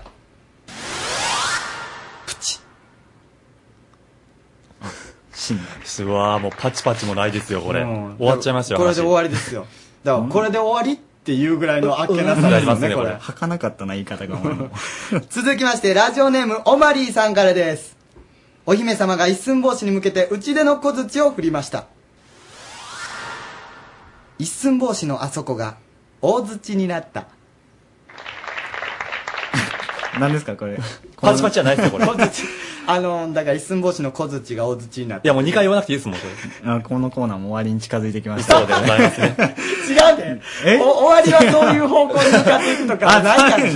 だ。なんか勝手に、勝手にこれだから、あのースタッフがこういう順番にしてるんですよ。あスタッフの話そうスタッフの 戦略ですよ。なんかようわからないですけど、なんか最後です。うん。最後そういう風になってるんでしょうか皆さん、よく聞いてください。ラジオネーム、ゴロットさんからです。お姫様が一寸法師に向けて打ち出の小槌を振りました。一寸法師の小槌が立った。来た予想通りやもう残しとったな、好物、ミートボール。残しとった あの、なあとこの小槌っていうのが、うんこう大きくなったとかもそうやけど、あの、小槌の、この取っ手側が長くなったのか、はいはいはい。小槌の叩く方向が前なのかっていう問題よな。そうですね。それによってちょっと想像するあ想像物がが違う変よなわりますからね。形的には確かに、あの、あの、叩く方が、上の方が形的には合っとるんかな。どっちなんやろな。ちなみに高いどっちがどっちがいいか、どっちがいいかって言ったら、あの、取っ手のところが長くなる方かな、俺は。何も真面目に答えて る顔めちゃめちゃ真剣ですよ。なんなんなんなんって俺が地雷踏んだのただ俺が自爆しただけやねんけど、ミスったわもうやめて最後こういう色にして終わるのやめてください今週は以上でございますどれが良かったですかどれが良かったもうわだっち決めてもっていいですえ俺でいいん決めてもっていいそでの俺決めるんやったら一寸法師の小槌が、すじゃあ一寸法師の小槌が立ったのラジオネームゴロットさんステッカー差し上げますあごめんごめんまあやったかどうかわかんないですけど。ごめんっていうのおかしいから ね。はい。以上で今回のは終わりです。次回のお題は、ぐんぐん伸びた豆の木を登ったジャック。そのジャックが見たものとはということです。おージャックと豆の木のやつですね。そうですね。うん。はい。ということで、このお題の例を、ごぼくん言っあて。僕ですか。はい。お願いします。では言いますよ。ぐんぐん伸びた豆の木を、登ったジャック。そのジャックが見たものとはえー、豆です。豆の木やもんな それ面白いじゃないですか。皆さんもどしどしお便り待ってます。本当にあった作り話でした。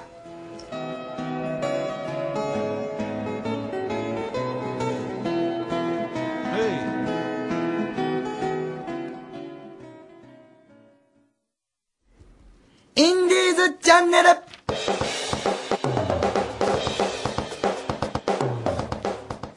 世の中には皆さんの知らないたくさんのパフォーマーがいますキャムネットではインディーズの方を紹介していくんでございます今週紹介するのはマイルズボーカルギターの宮武隆樹現在はマイルズ名義でソロ活動中でございます年齢は23歳高松市の在住です職業は家具作家おおどういったことをするんでしょうかメッセージ届いておりますレディオキャンネット丸の内リスナーの皆さんはじめまして現在ソロでシンガーソングライター活動中のマイルズですまだまだアマチュアですが今年は香川県だけではなくいろんなところでいろんな方々に自分の音楽を聴いてもらいたいと思っておりますとりあえず岡山大阪あたりからライブ遠征予定ですライブ予定はブログとマイスペースにアップしてますので、よかったらまた覗いてみてくださいね。マイルズは一つ一つの時間と出会いを大切にこれからも頑張ります。応援よろしくお願いしますね。ということです。マイルズでノート。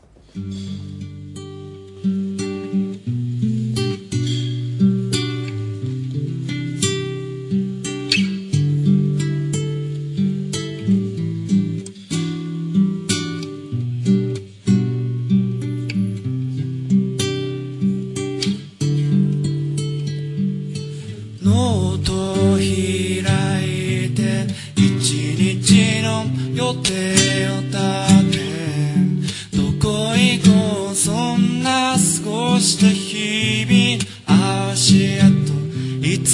にしたかどこに向かうか存在を確かに感じ取るため柔らかく考えて言葉を並べる明日もここにいることを忘れないように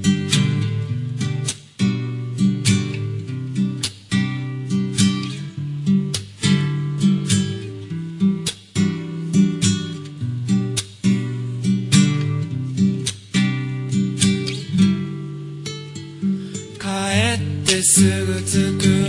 を片付けし何もなくしてもうかり開いた穴を塞ぐようにして空白の紙を文字で埋めるささやかな幸せやもらった次の答えで不安と孤独を浄化できたら蓋を閉じて眠るんだいつからかこうやって時間とも仲良くやれて一日うつむくことなく笑えるようになれてたいくつかページをめくって連なる記憶に触れたら一瞬の高速な線が永遠の点になった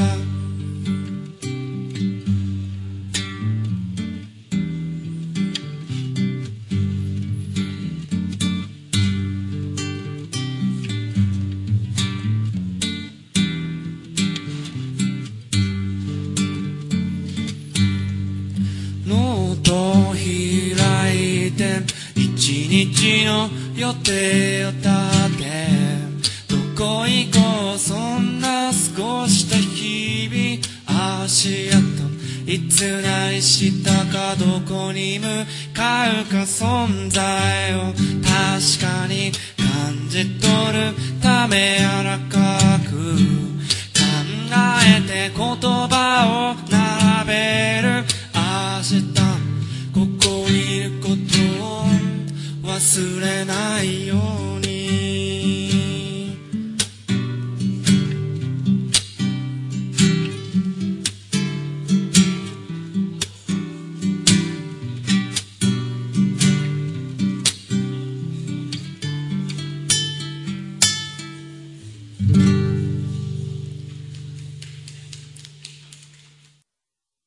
続きましてのコーナーは、リンクアップトッシーの恋のキャムネット女子が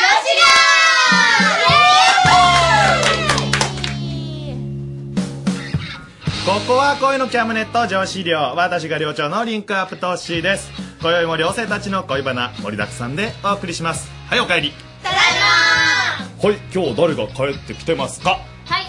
今目が痛いキョンですはい昨日彼氏と別れましたターですはい、えー今までニート芸人でしたが1年間のニート生活に終止符を打ちてあ打って打ちてって何打ちてこう打ちてなんだろうはいあ今週の火曜から仕事始めました駆け出し芸人の京極ですよろしくお願いしますしっかりせえよそれで仕事できるんか疲れよ疲れてるよ知らないでも楽しいお金があるって楽しいきょうちゃん静かにしてえー今週ついに退院しましたそろそろ恋キャムメンバーを引っ提げて合コンに繰り出そうと思ってます秋も大暴れするぞミッキーですはいミッキーおめでとうえー、長いこと頑張りましたねはい、もうこれであの元気いっぱいで頑張りますね、もうバンジージャンプ以外何してもいいんでねあそうなん、はいバンジーだけは断られたそうですねやめてください、い腰にくるもんなガキってなるからねもうななるほどねはい、今日もよろしくお願いしますますさあさてあのメール来てます、はいえー岡山市ラジオネームまい23歳大学生の方ですありがとうございます恋キャムの皆さんこんばんはこんばん友達でやたらとモテる人がいます正直そんなに可愛くないと思うんですがなぜか合コンでモテるんですななぜかそこのモテるうん、理由なの、あるのですかと。ははははまあそれはあるじゃろうなあるじゃろうないうメールが来てますよあるんですよね。お、女性から見るうん女性の分析っていうのはみんなしてるのそれ基本的に話上手、聞き上手、褒め上手じゃないですか。そうその3点だよね、聞き上手っていうのは、うんうんって聞いとる女性がモテるってこと。話を引き出す感じですね質問したりとかしてで喋らせてで男が一気になって喋ってるところに「うーうーうーみたいなああ、わかった。別れた理由それじゃな。 いい気になってっていう、その言葉のチョイスが、えー別れた理由いじやゃいなやいいのやいやいや違いますよ違うのうん、きっとただ聞くだけじゃなくてね、あの、程よく喋る子とかね。程よくいいよね。喋って、程よく聞いてそうそうそう感じだよねターとかはちゃんと聞くい話。や、いやー、ずっと喋ってたかも。 いやー、でもね、聞く、聞き出すことが大切ですよ。多分引き出して、それで褒めれる人っていうのが多分モテるんじゃないですか。そんなん友達おる、おる褒めるああー、確かにおる、いますいます。どんな感じで褒めるわけミッキーの友達だったら、うんこう女の子の女子会とか学校におっておな女の子同士で喋る時とかは、うんすごい彼氏の悪口とか、悪口っていうかこうなんか面倒くさいわとかそういうちっちゃな愚痴とか、うんとかあの彼氏が社会人の子とかだったらなんか収入少ねえくせにみたいな。こう怖言いえたりしとるけど、あーやっぱ女子の中ではそういう言葉出るわね。だからこう私の中ではその子は彼氏に対しても上から行く感じなのかなと思いきや、うん前その彼氏も交えて一緒に遊ぶことがあって、で彼氏仕事がちょっと遅くなったんで遅れてきたんですよ、うんほんでなんか「あもうお待たせもう疲れたわ」みたいな感じ来てみんなは「お疲れ」っていう一言だったんですけどその彼女はこうちょっと寄り添う感じで「お疲れなんかいつも大変なのにありがとう」みたいななんかこうちょっと触れながらえー言っとって、なんか今度また遊びに行こうね温泉がいいなみたいな感じ言ってたら、えーなんかその彼氏は多分、うまいこと乗せられてるというか、もっと仕事頑張ろうとか思うんじゃないですかね、こいつがおるけん頑張ろうってなってるでしょうね、うんそれは。ミッキーはその二面性を見たわけじゃん。見ましたねで、その時に、この子はやるなと。はいやべえこいつとじゃけモテるんじゃと。はい分かっちゃいました思うんだはいうちの友達でもやたらオーバーに「あのすごい天才頭いいですね」っていう人もいるみたいなもうあのほんまに結構広いところに響くぐらえいそすれごいわざとらしくはないんですか、それは。いやもういや本人私からは見気たづいらてないんまあ、です教か育が言うと、うんわざとらしいかもしれんけど、それを上手に動るんだろ。じゃあ、例えば、あの、今聞いてくれてるリスナーの方いますよね。多分、ドライバーさんの方がいると思いますけど、それをちょっとうまいこと褒めるとかそういう風にするとドライバー、さ教育的にはどうなるドライバーさんはい。あなたの運転テクニックすごいえー寒い寒い寒いえー今すぐ路肩に止めてくださいっていうのを事故が起こりましたね。あはい、お願いし ます。えーちゃんと確認してください。はい。あ、ね、眠気の人だ、起きました、今。あ起きました眠たい人起きました。あ大丈夫ですかはいよかったです、よかったです。役立た役立えーなんか他にあるその、例えば、あんまり、それこそね、このメールありますけど、そんなに可愛くない、まあ美人でもないのに、はいなぜかモテるっていう女の人の特徴う。んえー、なんか合コンとかでうんこう目をずっと見つめる子とかはモテますね絶対持って帰りますよ、うん、ああ違います 俺な、えー今日、あの、ターが別れた理由わかる。えー言葉がね、ちょっと荒いね。ちょっとねあのどうした今日はなんかね、うんそういう感じです見つめるってどういうことあの例えば私とかだったらちょっと恥ずかしくて何人かいたらみんな全体を見ながら喋るんですよ、ん全体を見ながらまあでも大体そうだよね一人ずつ、うんうんでもなんかそういうふうにちょっとモテる子とかは、もう正面の人をみずっと見てみるあそうなんだうんうんえそれねうんうんってもうずっとその人だけを見て喋るんですよ今ターに見つめられてちょっとドキッとしたなあ。そわそわしたでも確かに合コンとか行って、ほんまに顔見てずっと見て喋ってくれる女の子確かおらんな。んえ、ちょっとごめんなさい。確かにはいあの、ター僕にもやってもらっていいですかあトッシーさん、はい今日もメガネ似合ってると思いますあ、ダメだな、これ。今日ダメだった今日はどうしたのん、お疲れ様でしたお疲れ様でしたあーわ別れたらこんなになるんだよ。そうだボロボロでもな、確かにな、見つめられたらな、ちょっとダメかもしれん。ちょっとダメかもしれない合コンとかでそういうテクニックされると、結だってな構、かなかずっと見る人っていなくないですおら確かに可愛い子でもなんかこうみんなを見るじゃないですか、ずっと一人を見とったらなんか絶対ドキドキすると思うんですよ、見らだけれどても友達で自然にそれができる子がおるんじゃん。そうですねそれを見た時に、この子すごいなって。うん、なんかわざととかじゃなくてもうなんか自然にずっと見つめる、あれはモテテクですね、うん他にあるえー私あるんですけど、うんあの例えばなんか家で何人かで集まったりしてね、うんまあ合コンではないかもしれないですけど、まあ男女何人かで集まったりして、で、その時に、うんもう家で、家庭的にこう料理とか、おしゃれな料理とか出してくれる子。あーなんか、サラダとか言って、アボカドとエビと、なんかトマトをこう混ぜたような、おしゃれな感じのうんサラダとうんか出してくれると、もう、やっぱりね、うんその子をね、持ってくん、持ってかれるんですよ。そう食材から違うってことだそうそうそうそうそう気も利くから、そうです取り分けとかもしてくれくれたりねそうなんですよね。で、お酒がないね、あ、次何するとか、すごく上あ手なんですさりげないとこねそうそういうのは確かに、ってくな料理がちょっと上惹手かでれるかもしれんな。気遣いがすごい上手それこそ合コンの時なんか取り分けるチャンスって結構あるよねはああれすごい早い子おるよねピピッと私なんか結構できん方なんだけど 何笑ってすみませんリッキー早いよねえ早いけどなまんかた機械的だからうあのモテないミッキーはなんで持ってたんだろうな。わからんけど。うん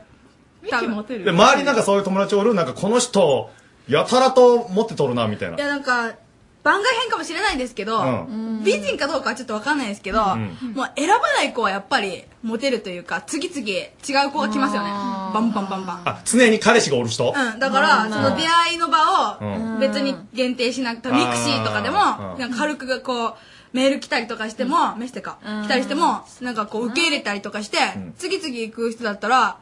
モテるじゃないですか。で、ある時、めっちゃブサイクな、かこう友達全員がブサイク、ブサイクって言っとって、別れなよって言ってそるれ子がマジな話だな。友達の話だな。まマジな本当に話。それで、別れなよっていうような子が、なんでとか言って、え私にはプーさんにしか見えんとか言って、可愛いとか言って、 なんでって聞いたら、いや、美女と野獣ごっこがやりたいって言ってたんですうんよ。美女と野獣ごっこってどういうこなんか、こう街を歩いててうん、自分の顔はまあ普通だとしても、底辺ぐらいの顔の男の子と一緒に歩いてた ら、なんか、ブサイクな男の子がか可愛い子連れて歩いとるって周りの人見るじゃないですか。うんそうだよだなからそれ優越感に浸って歩けるから、すごい気持ちいいって言って。って言ったのその女の子はい。ドッキリってなって。すごいな、その人。マジでそれ大学生大学生です。ものすごい子がおるな。はいあ要するに自分中心に見とんじゃん、私が可愛く見られたくて周りにそういう目線で優越感に浸っとる子、その快感のためにす街をご歩く。いな、そんな子おるんやな衝撃的でした。いや衝撃的じゃないちょっと話とはずれとるけどそんな子おるんじゃん、はい、いますいます。声。うわものすごいな今日うちの両親はそんなことないなうーん。それはそこまで頭がわそれちょっといいよ。話聞けたかもしれん、はいそういう子もおるんですねいますいますえーリスナーさんちょっといろいろ気をつけてください本当にね はいさあそれでは続いていきましょう、はい岡山から全国へつながろうラブボイスコネクション皆さん一度はしたであろうされたであろう愛の告白、まあ、これを全国47都道府県の言葉、まあ、つまり方言で言ってもらおうというのがこのコーナーです自分の使っている言葉の良さや他県への関心をふた深めてもらうきっかけになればと思っておりますさあそしてこの今聴いてもらってるこの曲は岡山倉敷を中心に活動しているリリー・ストーンの「ミスター・ラビット」っていう曲ですさあそして皆さん四つ葉のクローバチしてますよね昔よく探したあれね希望、幸福、愛情、健康。の象徴でもある四つ葉のクローバー、まあ、これを栽培そして販売しているところが岡山県の鏡野町というところにあるんですその名もやべ、キノコ園ラブボイスコネクションで採用されたリスナーには矢部きのこ園のご好意により四つ葉のクローバー入り恋キャム特製カードプレゼントメンバーのイラストとか、まあ、もちろん四つ葉のクローバーも入った特製カードリスナーの皆さんに幸せを届けたいと思っていますそしてですね先日矢部きのこ園のに行きましてですね、うんえーキョンと京極を連れて行ってきましてカード出来上がりましたえー私今手元にあるんですけども縦と横のバージョンがありまして縦のバージョンに決めました、はいもう本当に名刺サイズで四つ葉のクローバーが入っておりますそこを取り巻くように両生と私寮長の顔があって、もういい声できますようにとロゴが入っておりますやったねはいで裏にはもうその声のキャムネット女子寮とかそういう情報が入ってますね、やったねえーいただきましてね、本当に矢部さんあのありがとうございますありがとうございました。えーそしてお騒がせしましたすいませんでしたね。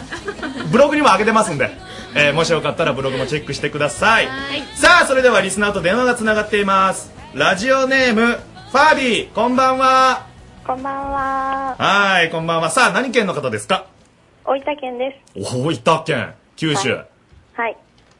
え岡山の出身とか大学岡山の人なんですかいや、違います。現地はい。今は大分ですねほんなら大分に住んでます。この番組は何で知ったんですかと実は、はいキョンと友達なんですよ。ああはあはあはあほうほうほうで、ネットほうで今は聞いてます。ああなるほどこれでメールをくれたということですねはい私喋りたいとはい。ぜひ大分代表として私が喋ってみようとはい、ぜひ大分を。ありがとうございますはい大分ってあれですよねあの男はつらいよとか釣りバカの舞台になってますよねあ、そうですね。ねあとあれですね、ゆうすけサンタマリアさんとかあ、そうですね。あとあれですねスター錦のはい。あと元総理の村山富一はいはいはい。ね。あと、時は、あるでしょ。ひゃ百貨店あの時ははい時は。ね。時はあり時ますはよ。よく行きます時はちょっとあんまり。あんま行かない。ああねは。い時はって百貨店があるんですよね。そうですね。ね、大分で有名なね。はい。ええ、岡山で言うと、まあ、天満屋みたいなことですかね。はい、あるんですよね。はい、そういうことで、えー今日はちょっとメールを、まあ、いただきましたので、これから方言ではい。言ってもらうわけなんですけども、はい。準備よろしいでしょうかはい。はい。それでは、お願いします。大分県バージョンです。私は、あんたんことが真剣好きやに、あんたとおると毎日楽しいし、一緒に降りてんよ。付き合ってくり。えちょっと待って真剣好きって言いました今はい。え大好きとても真剣って言うんですか真剣って言いますね。とても真剣って言うんですかはい。へえ変わった方言ですねそうですかね。えとても早く走りますを真剣早く走るって言うんですかじゃああ、言います言いまえす。そうなんですかはい。うわ面白い方言いやもう可愛いねやっぱり語尾がやっぱ違うねそうですかね。うんなんか全然違ったやっぱ岡山とやっぱ違いますねおーいやーありがとうございますまたあの、は今は多分放送聞けてないと思うんでぜひはいネットで、わかりました。確認してください。確認しますはい。これからも、レイディオキャムネット丸の内、そして、声のキャムネット、応援よろしくお願いします。はい。はい。じゃあ、恋キャム特製カ頑張ってくーださド、送りますんで。はい、ありがとうござはいます。い、ありがとうございます。はい、失礼します。ちょっと、きょん、はい真剣って言うん言います言います真剣頑張った真剣あそうな疲んれじたゃはい友達がしてきてくれたそうよ。なんですよ嬉しいなすごい嬉しくってメールくれて、はいそうなんですそんなこと書いてなかったメールに本当ですかおうありがとうございましたありがとうございますさあこのように告白をしてくれる女子を募集しています岡山県在住で他県出身の方でももちろん大丈夫基本文は「私はあなたが大好きですあなたといると毎日楽しいしずっと一緒にいたいです付き合ってくれませんか?」ですまあまあ似たような文章であったら書いてくれても全然大丈夫ですあなたの言葉で愛の告白してください出演したいリスナーは土曜日の番組スタート時間夜の9時につながる電話番号住所氏名出身県希望する日時があるならその日程を採用されたリスナーはこちらから電話しますので必ず出てください全国からのメール待ってます以上岡山から全国につながろうラブボイスコネクションでした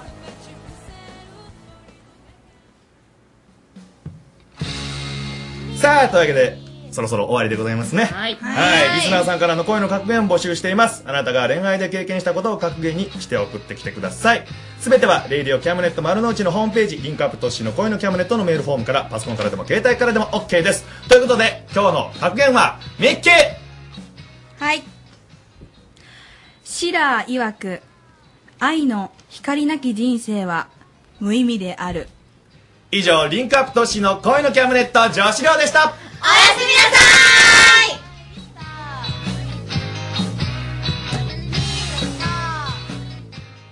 あ、とは別れたらしいな。そうですねなんか、そんな暗い君に、はいステッカー差し上げますでもねでもねよかったよかったおいちょっと待って音でもねいいややよかった欲しくなかったもんねやったね今いいなって思いいらないいならないなと思ったでしょよはいかった出てよかったなんで出んのいやいやいもうやほんまに。うわ、やばいやばい。 ちょっと、多分ね、リスナーの人も、ここ出んじゃろうと思います。えここは出んでしょ。確ねくっそあげようと思ったのにあの間がねびっくりした。多分聞いてる方も緊張してしま うごめんなさい待ってた人は待ってた人ね。すいませんじゃないわ。してやったりですね。お前何を言うたねん。た頑張れよ、た頑張りましょういい女になるよなるほど磨いていきましたよ続いていきましょうか。はい、曲をお送りしましょう。えー、1965年、佐賀県生まれの方です。現在、熊本県に在住です。九州生まれのトラベリンマン、池田真っ恋で、うん魂の絆。 「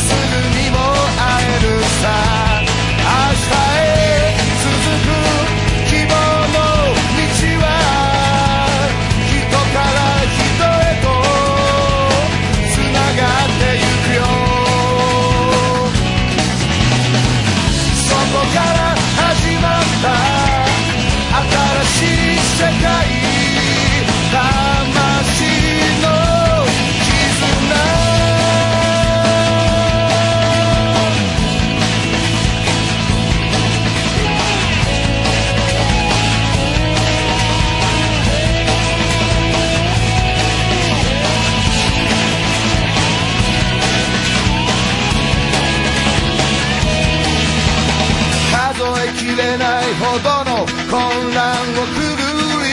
抜け夢見ていることはいつも今ここにある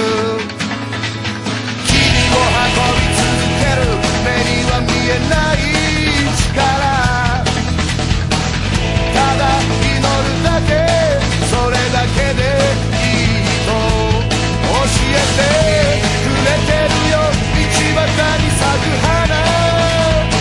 長い道は今も続くよどうしようもなく溢れるほどの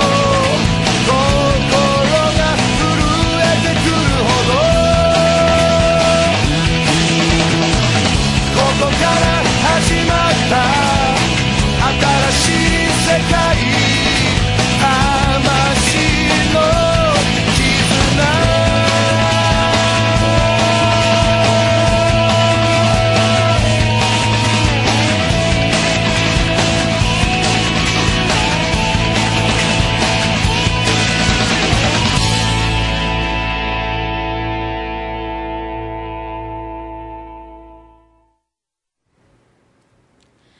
サニーとジュンジュンの就活応援バラエティー、ジョブラブ。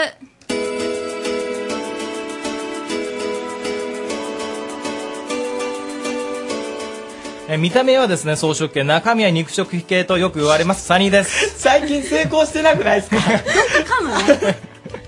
すいません。いいよ大丈夫です。えー今日はですね、まあちょっとじゅんじゅんまたしてもいないんですけれども、あのーちょっと最近よく言われるのがですね、学生の保守化というか、えー安定志向とよく言われるんですね。えーで6年前とかは例えば最初に入社した会社でずっと働きたいっていう人がもうずっと5割だったわけです5年前までは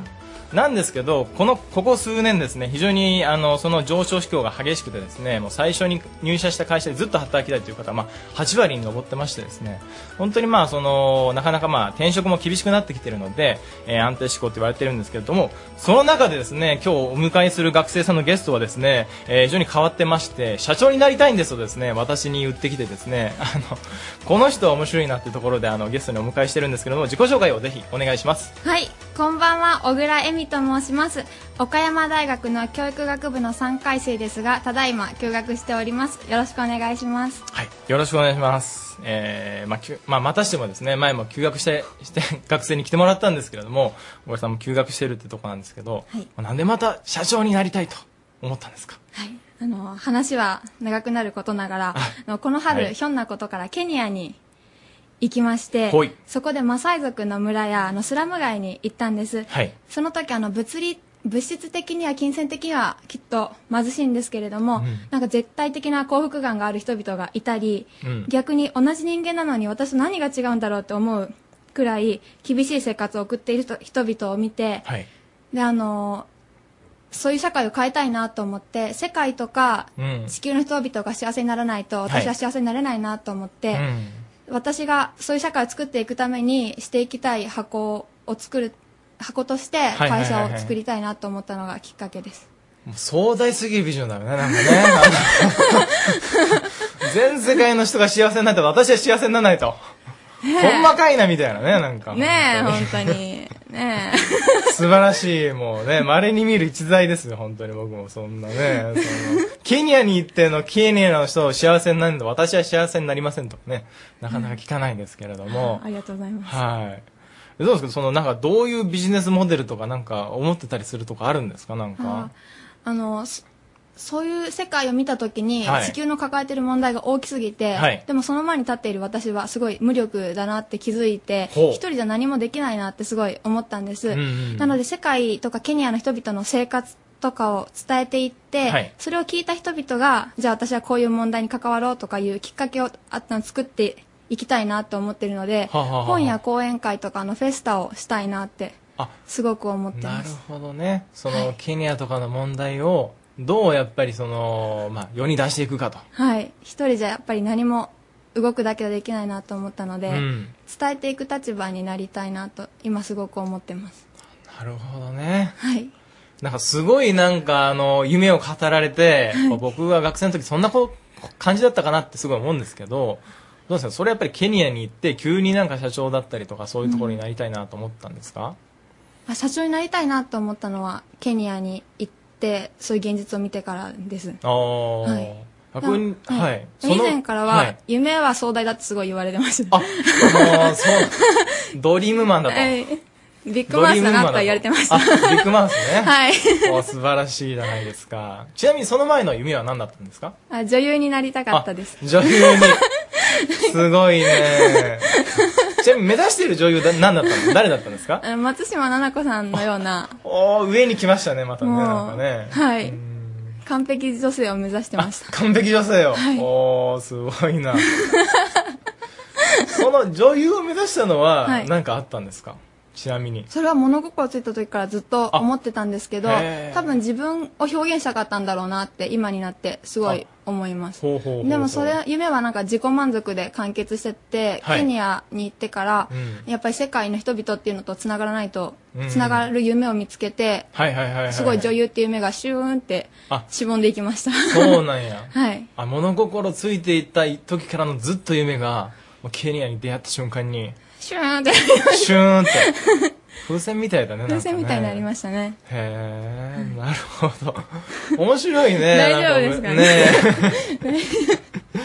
え そんな小倉さんなんですけど、なんかどうですか、その大学生とかで、そんなに壮大夢を抱えてるとですね、なんかその周りの学生とかと、はいね、周りの学生はね、なんか結構今がみたいな、楽しければみたいな学生もいるかもしれないんですけど、はいうまくやっていけてるのかなってすごい心配になるんですけ ど、あーよく言われますあよく言われるんだはい、でも周りもね優しい人ばかりなので、入れてくれてますちゃんとなるほどね大丈夫ですあはいそういうね、輪輪の中には一応入れている 一と応。一応ですかねあ入いやってるつもりなんですけどねあ、なるほどね。はい大丈夫と思いますはいおお、そうですか。はいちなみになんかその今休学しするってことなんですけど、はい休学中にこれだけはやりたいというか、まあなんで、まあそもそ もなんで休学しようと思ったのかなと思ったんですけど、あーはい。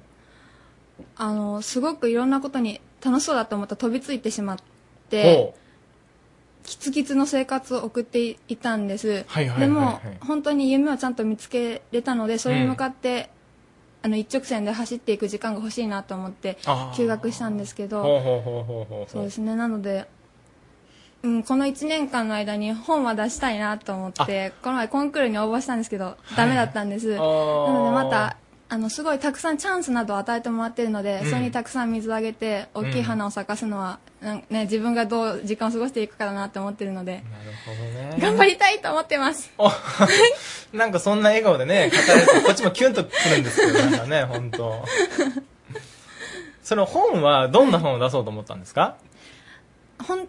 ほんうん最終的に出したいのは、はいすごいケニアに行った時に幸せの価値観って彩りだなと思って、うん。今日本って幸せってこれっていうのがすごい押し付けられてるというかあー人なんか偏ってると思うので、はいこんな生き方もあるんだよっていうので世界中を回ってはい。あの幸せって何ですかっていうので写真集とほうほうほうえ本が一緒になった文が一緒になったような本出したいなって思ってるんですけどほうコンテストは岡山で頑張ってる人とか夢を持ってる人にうん。語ってもらったうん対話集みたいなのをコンテストには出しましたああなるほどねまあそれはちょっと残念ながら残念ながらだったダんでメすだっけどたわけだはいへーその休学中にこれだけやろうっていうものをちょっと教えてほしいんですけどこれだけは私達成して休あ学したとうちはやりたいですみたいなま最後たにちビょっッグマウスでいいですかビッグマウスでどうぞはい、あの、はい会社を立てて、はいそれがそれで経済的に自立できるようになりたいです 親を心配させないようにとそうだよね はい、はいえー、わかりました本当に今日は、えー、ビッグマウス不良ですね 聞かせていただいて、はい大変なんかあの、ね、学生さんも結構なかなかねその就職夢がなかなか持てなかったりとか結構そういう現実があるわけで、ねあのー小倉さんみたいな夢も、うんね、語られると、まあ、ちょっとどうしてもね、えー頑張っていかないといけないと思う学生さんもいるんじゃないかなというふうに思います。はいはい。で、今日はですね、まあ、小倉さんも含めて、毎週ですね、あの、うんちくというコーナーを作ってましてですね、はいあの、うんちくを提供させていただけたらと思ってるんですけれども、その120%理論っていうのがあるんですね。はいこれはですね、相手が思っているのに、えー要望に対して120%で返すと。はい。例えば相手の期待値を120%超えるものを出していく、まあ、ラジオでもそうだと思うんですああなるほどはい、まあ、休学中もですねそういうことをぜひ心がけていただきたいと思いますはいわかりましたということで今日はですね、あのー社長になりたいという、えービッグマウス学生、えー、小倉さんをゲストに、えーやらせていただきました。はいありがとうございます、えーはい、ありがとうございました。ありがとうございましたまた来週。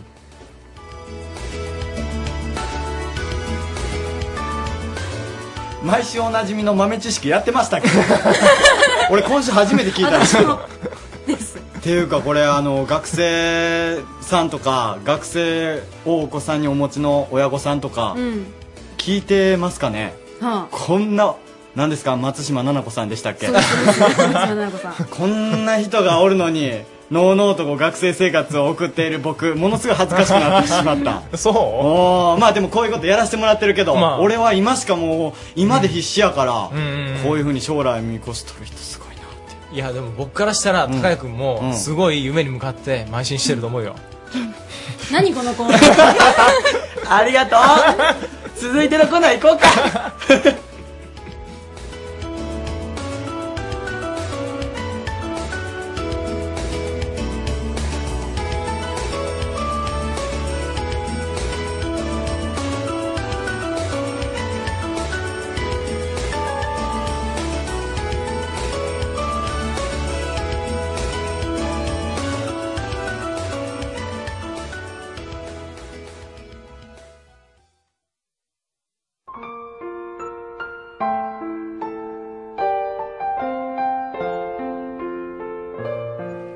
キャムネット相談所所長の優子です、助手の高江ですえーこのコーナーは皆さんの素朴なお悩みにしっかりと答えていこうということで今日もですね、えー相談所の方には川崎医科大学教授大月武美教授ですございますどうもよろしくお願いしますいまだに黒電話の大月です。嘘ほんとそほっんかと先週も言ってましたもんじねー、じーってやつで繋す。がってるんですかそれ繋がってます。趣味で使ってるいや、そうじゃないなくて、ちゃんとそうやって使ってますけど。もうそれ当品レベルですよねいやい黒電や、話そう言わないでください。使えるんですかえそう使えまあすよのなんかあの例えば電話かけて、うんあの何々の方は1番あ何々の方は二番それが無理なんです。だからすっごい困るんですよ。うわうん貴重すっごい大変。あの、何番押してくださいとかね、あの、変更ご希望の方は3番押してて、3番、一番困るのは、シャープ押してくださいって、ついてへんやん、シャープなんか。えあれでもできるんですか3番をあ、できてます、できません。だから、そそれは、あの、大学の電話借りてちょっとやるとか。 そう変えたらいいじゃないですか、教授やないか。なんかね、もうここまで来たらでも頑固に。 なるほどね。貫いてほしい気がし使まっすてが。ほしいです。今日も、お悩み来ております。ラジオネーム、カム様。神様ならぬ、カム様あ。僕がどう噛んでるわけじゃないですよ。 カム様。うんさわかんったから来ております。はいあ、僕が噛んでるわけじゃないですからオッケーね。噛む様でございます。わかったうるさいはいどうぞメッセージ。私はとにかくよく噛みます。落ち着こうとすると余計噛みます。面接なので、結構困るのですが、どうしたら治りますかということでございます。これうはん、それは教授の、分野ではないですけども、えいつも、あれですかし舌を噛むとか、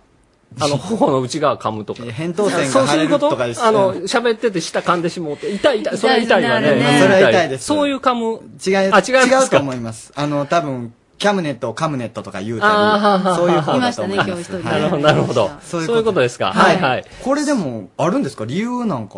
理由というかね、なんかあのーまあ、パッと考えると、やっぱりあのーんその、相対して話してる人に対して、ちょっとこう自分がこうネガティブというか、こう悪く思われたくないとか、いろんなそういう思いが混ざってきて、噛むのかなと、こう緊張のあまりというかね、まあメンタルなところでというふうに考えがちなんですけども。え違うんですかあ僕はね、きっとね、その人はすとっても頭が切れるんだと思う。頭がすごくいいいんだや、と思う大。月教授目線ですよ、これは。そう。あのね、これ、ちょっと、ちょっと違うんですけど、僕の自分の経験でも、あの、15年前ぐらいまでは、僕ら、あの、原稿とかいろいろ変えてても、手書きだったんですよね。で、途中からワープロに変わって、キーボード、今はもうパソコンのワ,、うんうんうんうんワードソフトで、キーボードでバーっと打つじゃないですか。そうですねそうすると、物事の考えるスピードが、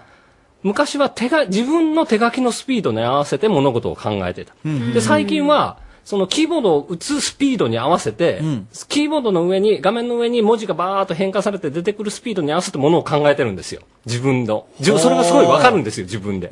でそうすると、時々あの、携帯でメール打つときに、親指でガーッとやってても、それ自分でキーボードでやってる時と全然違うから、実際にはすごい間が飛んだような文章を自分で打ってるんですよね。あ あか頭ではもう次のことを考えて、キーボードで打ってるスピードで物事を考えてて、ゆっくり親指で打ってるから、携帯だと。で、後で読み返して、送ったと読み返してみて、あれここ飛んでるやんみたいなことが結構あるんですようんうんう。んで、その噛むというのも実は、頭は、物事はすっごい早いペースで考えてはって、その人は。はいだけど、その、口が追いついてないというかね。まあ、そういうことがあるから、噛んでるんちゃうかと。何もそんなメンタルにどうこうとかじゃなくて、そういう、実は頭がすごい切れ、切れすぎてるというか、早く回りすぎてるんちゃうかと思うから、全然平気なんちゃいますかと思うんですよね。なるほどいいですねうんうん神様これうん自信持っていいっていうことでそうそう。それこそ神様でもいいかもしれない。なるほどね、うん頭がいいからそねうそうそうそう。すごいなそんな気がしますよ。そういうふうに考えたら、ねなんか自信持ってそうそう。金で自信持ったらまた。いや、ちょっと待って。ちょっと待って、今のはダメ。何自信持って噛めないんですか自信持って噛まなくていいですそうカムネットって言ってもいいってことじゃないんですか今日もなんか途中甘えた感じ、なんとかですよねとか言ってたけど、これわざとですよかわいい。うんあれも頭の回転が速すぎたからなるうんなんかそんな気がしますから、それはそれでいいんじゃないかなうんへーと。だから自信持っていけばいいんじゃないダメですよ。そんなんやったらこれからもう全部噛んだら、この人がね。僕、頭の回転が早いからってで、ことそになのっち時ゃう。僕頭がぐるぐる単に、あの、頭が回ってるんで、頭蓋骨が回ってるみたいな。 そんなことないですよ。その頭蓋骨で思い出したけどもえ、頭そ蓋骨の携帯電話がね、まあまあ10年ぐらい前からずっと、うんまあ全世界的に使われ出しましたよ普及さねれ。ましたね。でね、やっぱりそれで、えっ、と、ある調査では、はい。携帯電話、まあ普通の人は右利きが多いから、はい右耳に当てて喋ることの方が多いかな。どっちでしょうね。はいはいはいまあなんかしながらで左かどうかわかんないんですけど、メモ取りながらだったら左の可能まあ性も、えーっと、その携帯を当ててる方に脳腫瘍が起こりやすいというデータが出たことがあって、はあで、これはまあ今、本当に WHO も調査してるんですよ。全世界的に。まだだって10年ぐらいだから、うんうんね、結果を出すには。まだちょっとわからないんですけど、で、日本のある調査では多分違うかもっていう話もあるんですが、まだわからないんですよ。ええで、これやっぱり電磁波っていうのはやっぱり、やっぱ健康影響があある可能性は十分あって、あ僕あともう一つ、はいはいなんか聞いたことがあるんですけどもあの XY 染色体で、はい男か女って決まるじゃないですかほんでどっちか忘れましたけども男子のになるっていう染色体の方がすごい電波に弱いからこう電話をずっと使っとったらその男子が生まれにくくなるみたいなそれ話を聞はいたでこもとが全世界的に傾向的にはありますよね。あるんですかやっぱりで、そうですよね。おーだってあの、次女の子ばっかりいても次の世代はできないもんね。ーそう、であの、だまあ、かそられが、えっと、本当に、まあ、携帯電話の使用頻度が上がるのことと、男の子が生まれる数が減ることが、反比例をうまくしてるから、それ、ただそれは本当に因果関係あるかどうかあは、やっぱり男子は減ってるんでわすかかんない。えへーー多分昔はそれを環境ホルモンのせいだって言ってたかあーほうほうほら、それはわからないですけど、そんなことあるハーレムになるってことはいいないやいやそういう問題じゃないだろうだって実際そうですよね。おそう男性のそう方でがす多かったはずですもんうんね。本当は実際男の子の方が、あ、実際にね、男の方が子の方が弱いんで、本当は1対1じゃなくて、うん1対1、4対1ぐらいで、あー普通は生まれるはずなんですよ。それは聞いたことがありますそうですよねんそれが、だんだんだんだん多分減ってきてんだよね。へそれはまあでも何の関係かはまだ。そうそうそなう。るほわどかねんない。あの、そんな風に、いろいろある、あの、なんていうの、統計学的に見つかるのはあるけど、本当にそれが直接的に関係があるかどうかっていうのはわかんないことがあるんで、あーなんとも言えませんけども、で、ただやっぱり少数ですけども、その電磁波にやっぱり過敏の方もいらっしゃるんで、例えば中継局とかができたら、そこの周りにいるとやっぱ気分が悪くなるとかっていう方もいらっしゃるんで、まあ、あの、少なくとも優先座席の周りでは着るとかね、そうですねいろんなことはやっぱり考えましマナーょうという感じがしますね。もう一ついいですかはい私、この間のマッサージっていうか、あの、整体行ったら、はいはい。なんか親指をすごく使ってるから、肩が凝ってますっていうような言い方されたんですけど、へーはいはいでも今肩こりの方ってすっごい多いじゃないはでいすか。はいはいはい。それってもしかして携帯電話あでそれあるかもしれませんね。ああの、親指から小指にかけて、えっ、と、いろいろ違う神経から来てるんですね。5から7番ぐらいまで来てて、親指5番の方なんですけど。わからない ですよ、5番、7番。えっと、首の骨の間から出てくる番号です。うん、だから、もともとはこの辺から出てきてるから、やっぱりその影響はあるかもしれないですこの指の筋肉がこっちまで繋がってるんですあか筋肉は繋がってないけど、その行く神経が出てきてるあ神経が穴が。首のあたりがあたり疲れがやすいっていうのはんそのかもしれないもしですかしたら現代ね親指そう、親指使う仕事って何ですか最近はこう回すんじゃないですかそれパチンコじゃ ないですかそんな仕事してないですしてませんそかうらねはい、というわけで、してないよ。なんか怪しくなってるけど、してません。えー、というわけで、えー、今日もお世話になりました。いえいえ大月武美教授でした、ありがとうございます。来週はですね、テーマが、うん来週のテーマは給食なんか聞いた話ねえ仕事休む違う違うか給は休むじゃないですからね職は職務のまあ、そ職っちじのゃないですおから、悩みの方がたくさんあるかもしれません。うそっちを変えていただいても結構です。給 休み食。たいみたいな、 まつうんわる、えー、お悩み、えー、このコーナーではお待ちしております、はいえーレディオキャムネット丸の内来週もうあの悩みに限らずね、うんえー給食というテーマでお送りしていきますのでそうそうそうぜひあー美味しかったなあのメニューとかね、うんあのその思い出なんかも送ってもらえたらなと、キャムアットマーク RSK.CO.JP です CAM アットマーク RSK.CO.JP までお待ちしてますキャムネット相談所で した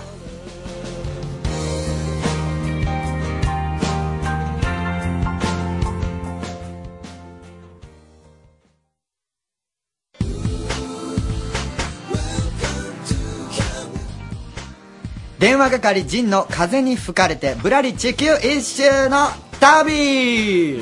なんで片言に なってんのちょっといやなんかその外国風を出そうかなと思って なるほどね、旅、はうん、これなんかねあの仁君のなんか最初腹立ってたんですけども一人だけなんか旅行行きやがって、そうねでも聞いとったらなんかちょっと世界旅した気分になれるからねちょっと楽しみになってきたんですよ、んはい今回どこ行ってますい。今日はですね、えっ、と、これはですね、10月22日、昨日かななるほどの深夜になりますか、リアルタイ2ム時39分、はい、日本時間で生きてたんです届いねてます。生きてます、こら、だから先週なんか死にえそうですみたいなメール来ーて ちるょっとね、お金がなくなりました、そそうそうそうこつきましたっていうからどうなったんでしょう。さあ、360度地平線まで続く砂、うんそんな砂漠の真ん中で夜中に仰向けに寝転がる。うん街灯などあるはずもなく月と見たこともない数の星たちが思い思いに輝きそのいくつかは流れ星となって夜空を駆け巡ります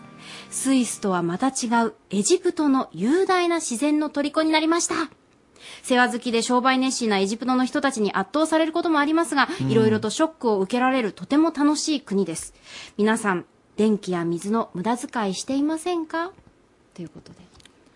でいいねなんか文章上手くなってきた気すんねんけどなんか詩人になってる帰ってくる頃には詩なあ人になってかるもしれんなんかすごい火生やしてやってくるかもしれないですねね、うんジン君結構ね、あのシュッとしたイケメンですけれども、もしかしたらすごい。すごい年取って帰ってくるかもしれないです はいうんいろいろ考えてみた悟いっですてますねなんかちょっと 近々なんとこのジン君もね、あの、日本にそうらしいな戻ってくるということで、またあの、この番組で生の声で、うんあの、感想なんどをね。嬉しいような寂しいような感じですよねもうずっと巡っといてくれた。ねえ、ちょっと教えてほしい感じはしますね。 さっきの文章とかでもすごいエジプトに行った気しましたね。はーいでもなんか、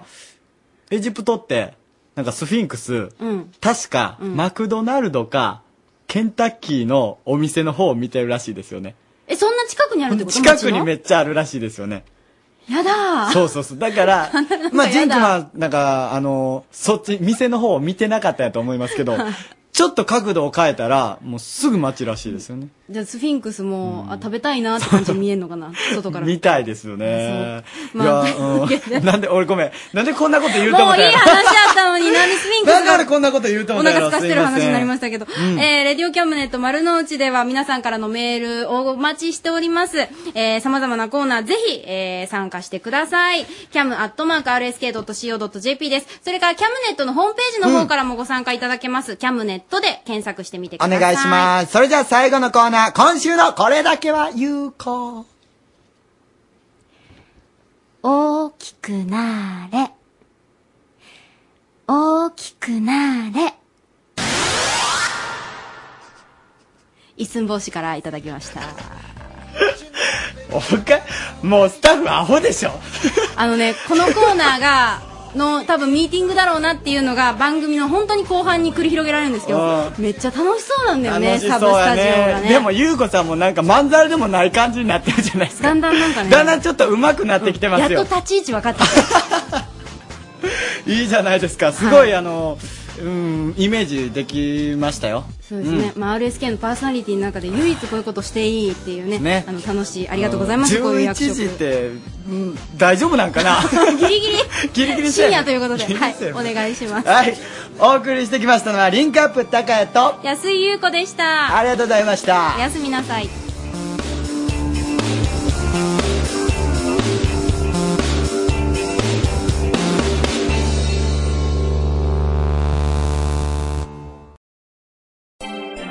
Radio Cabinet.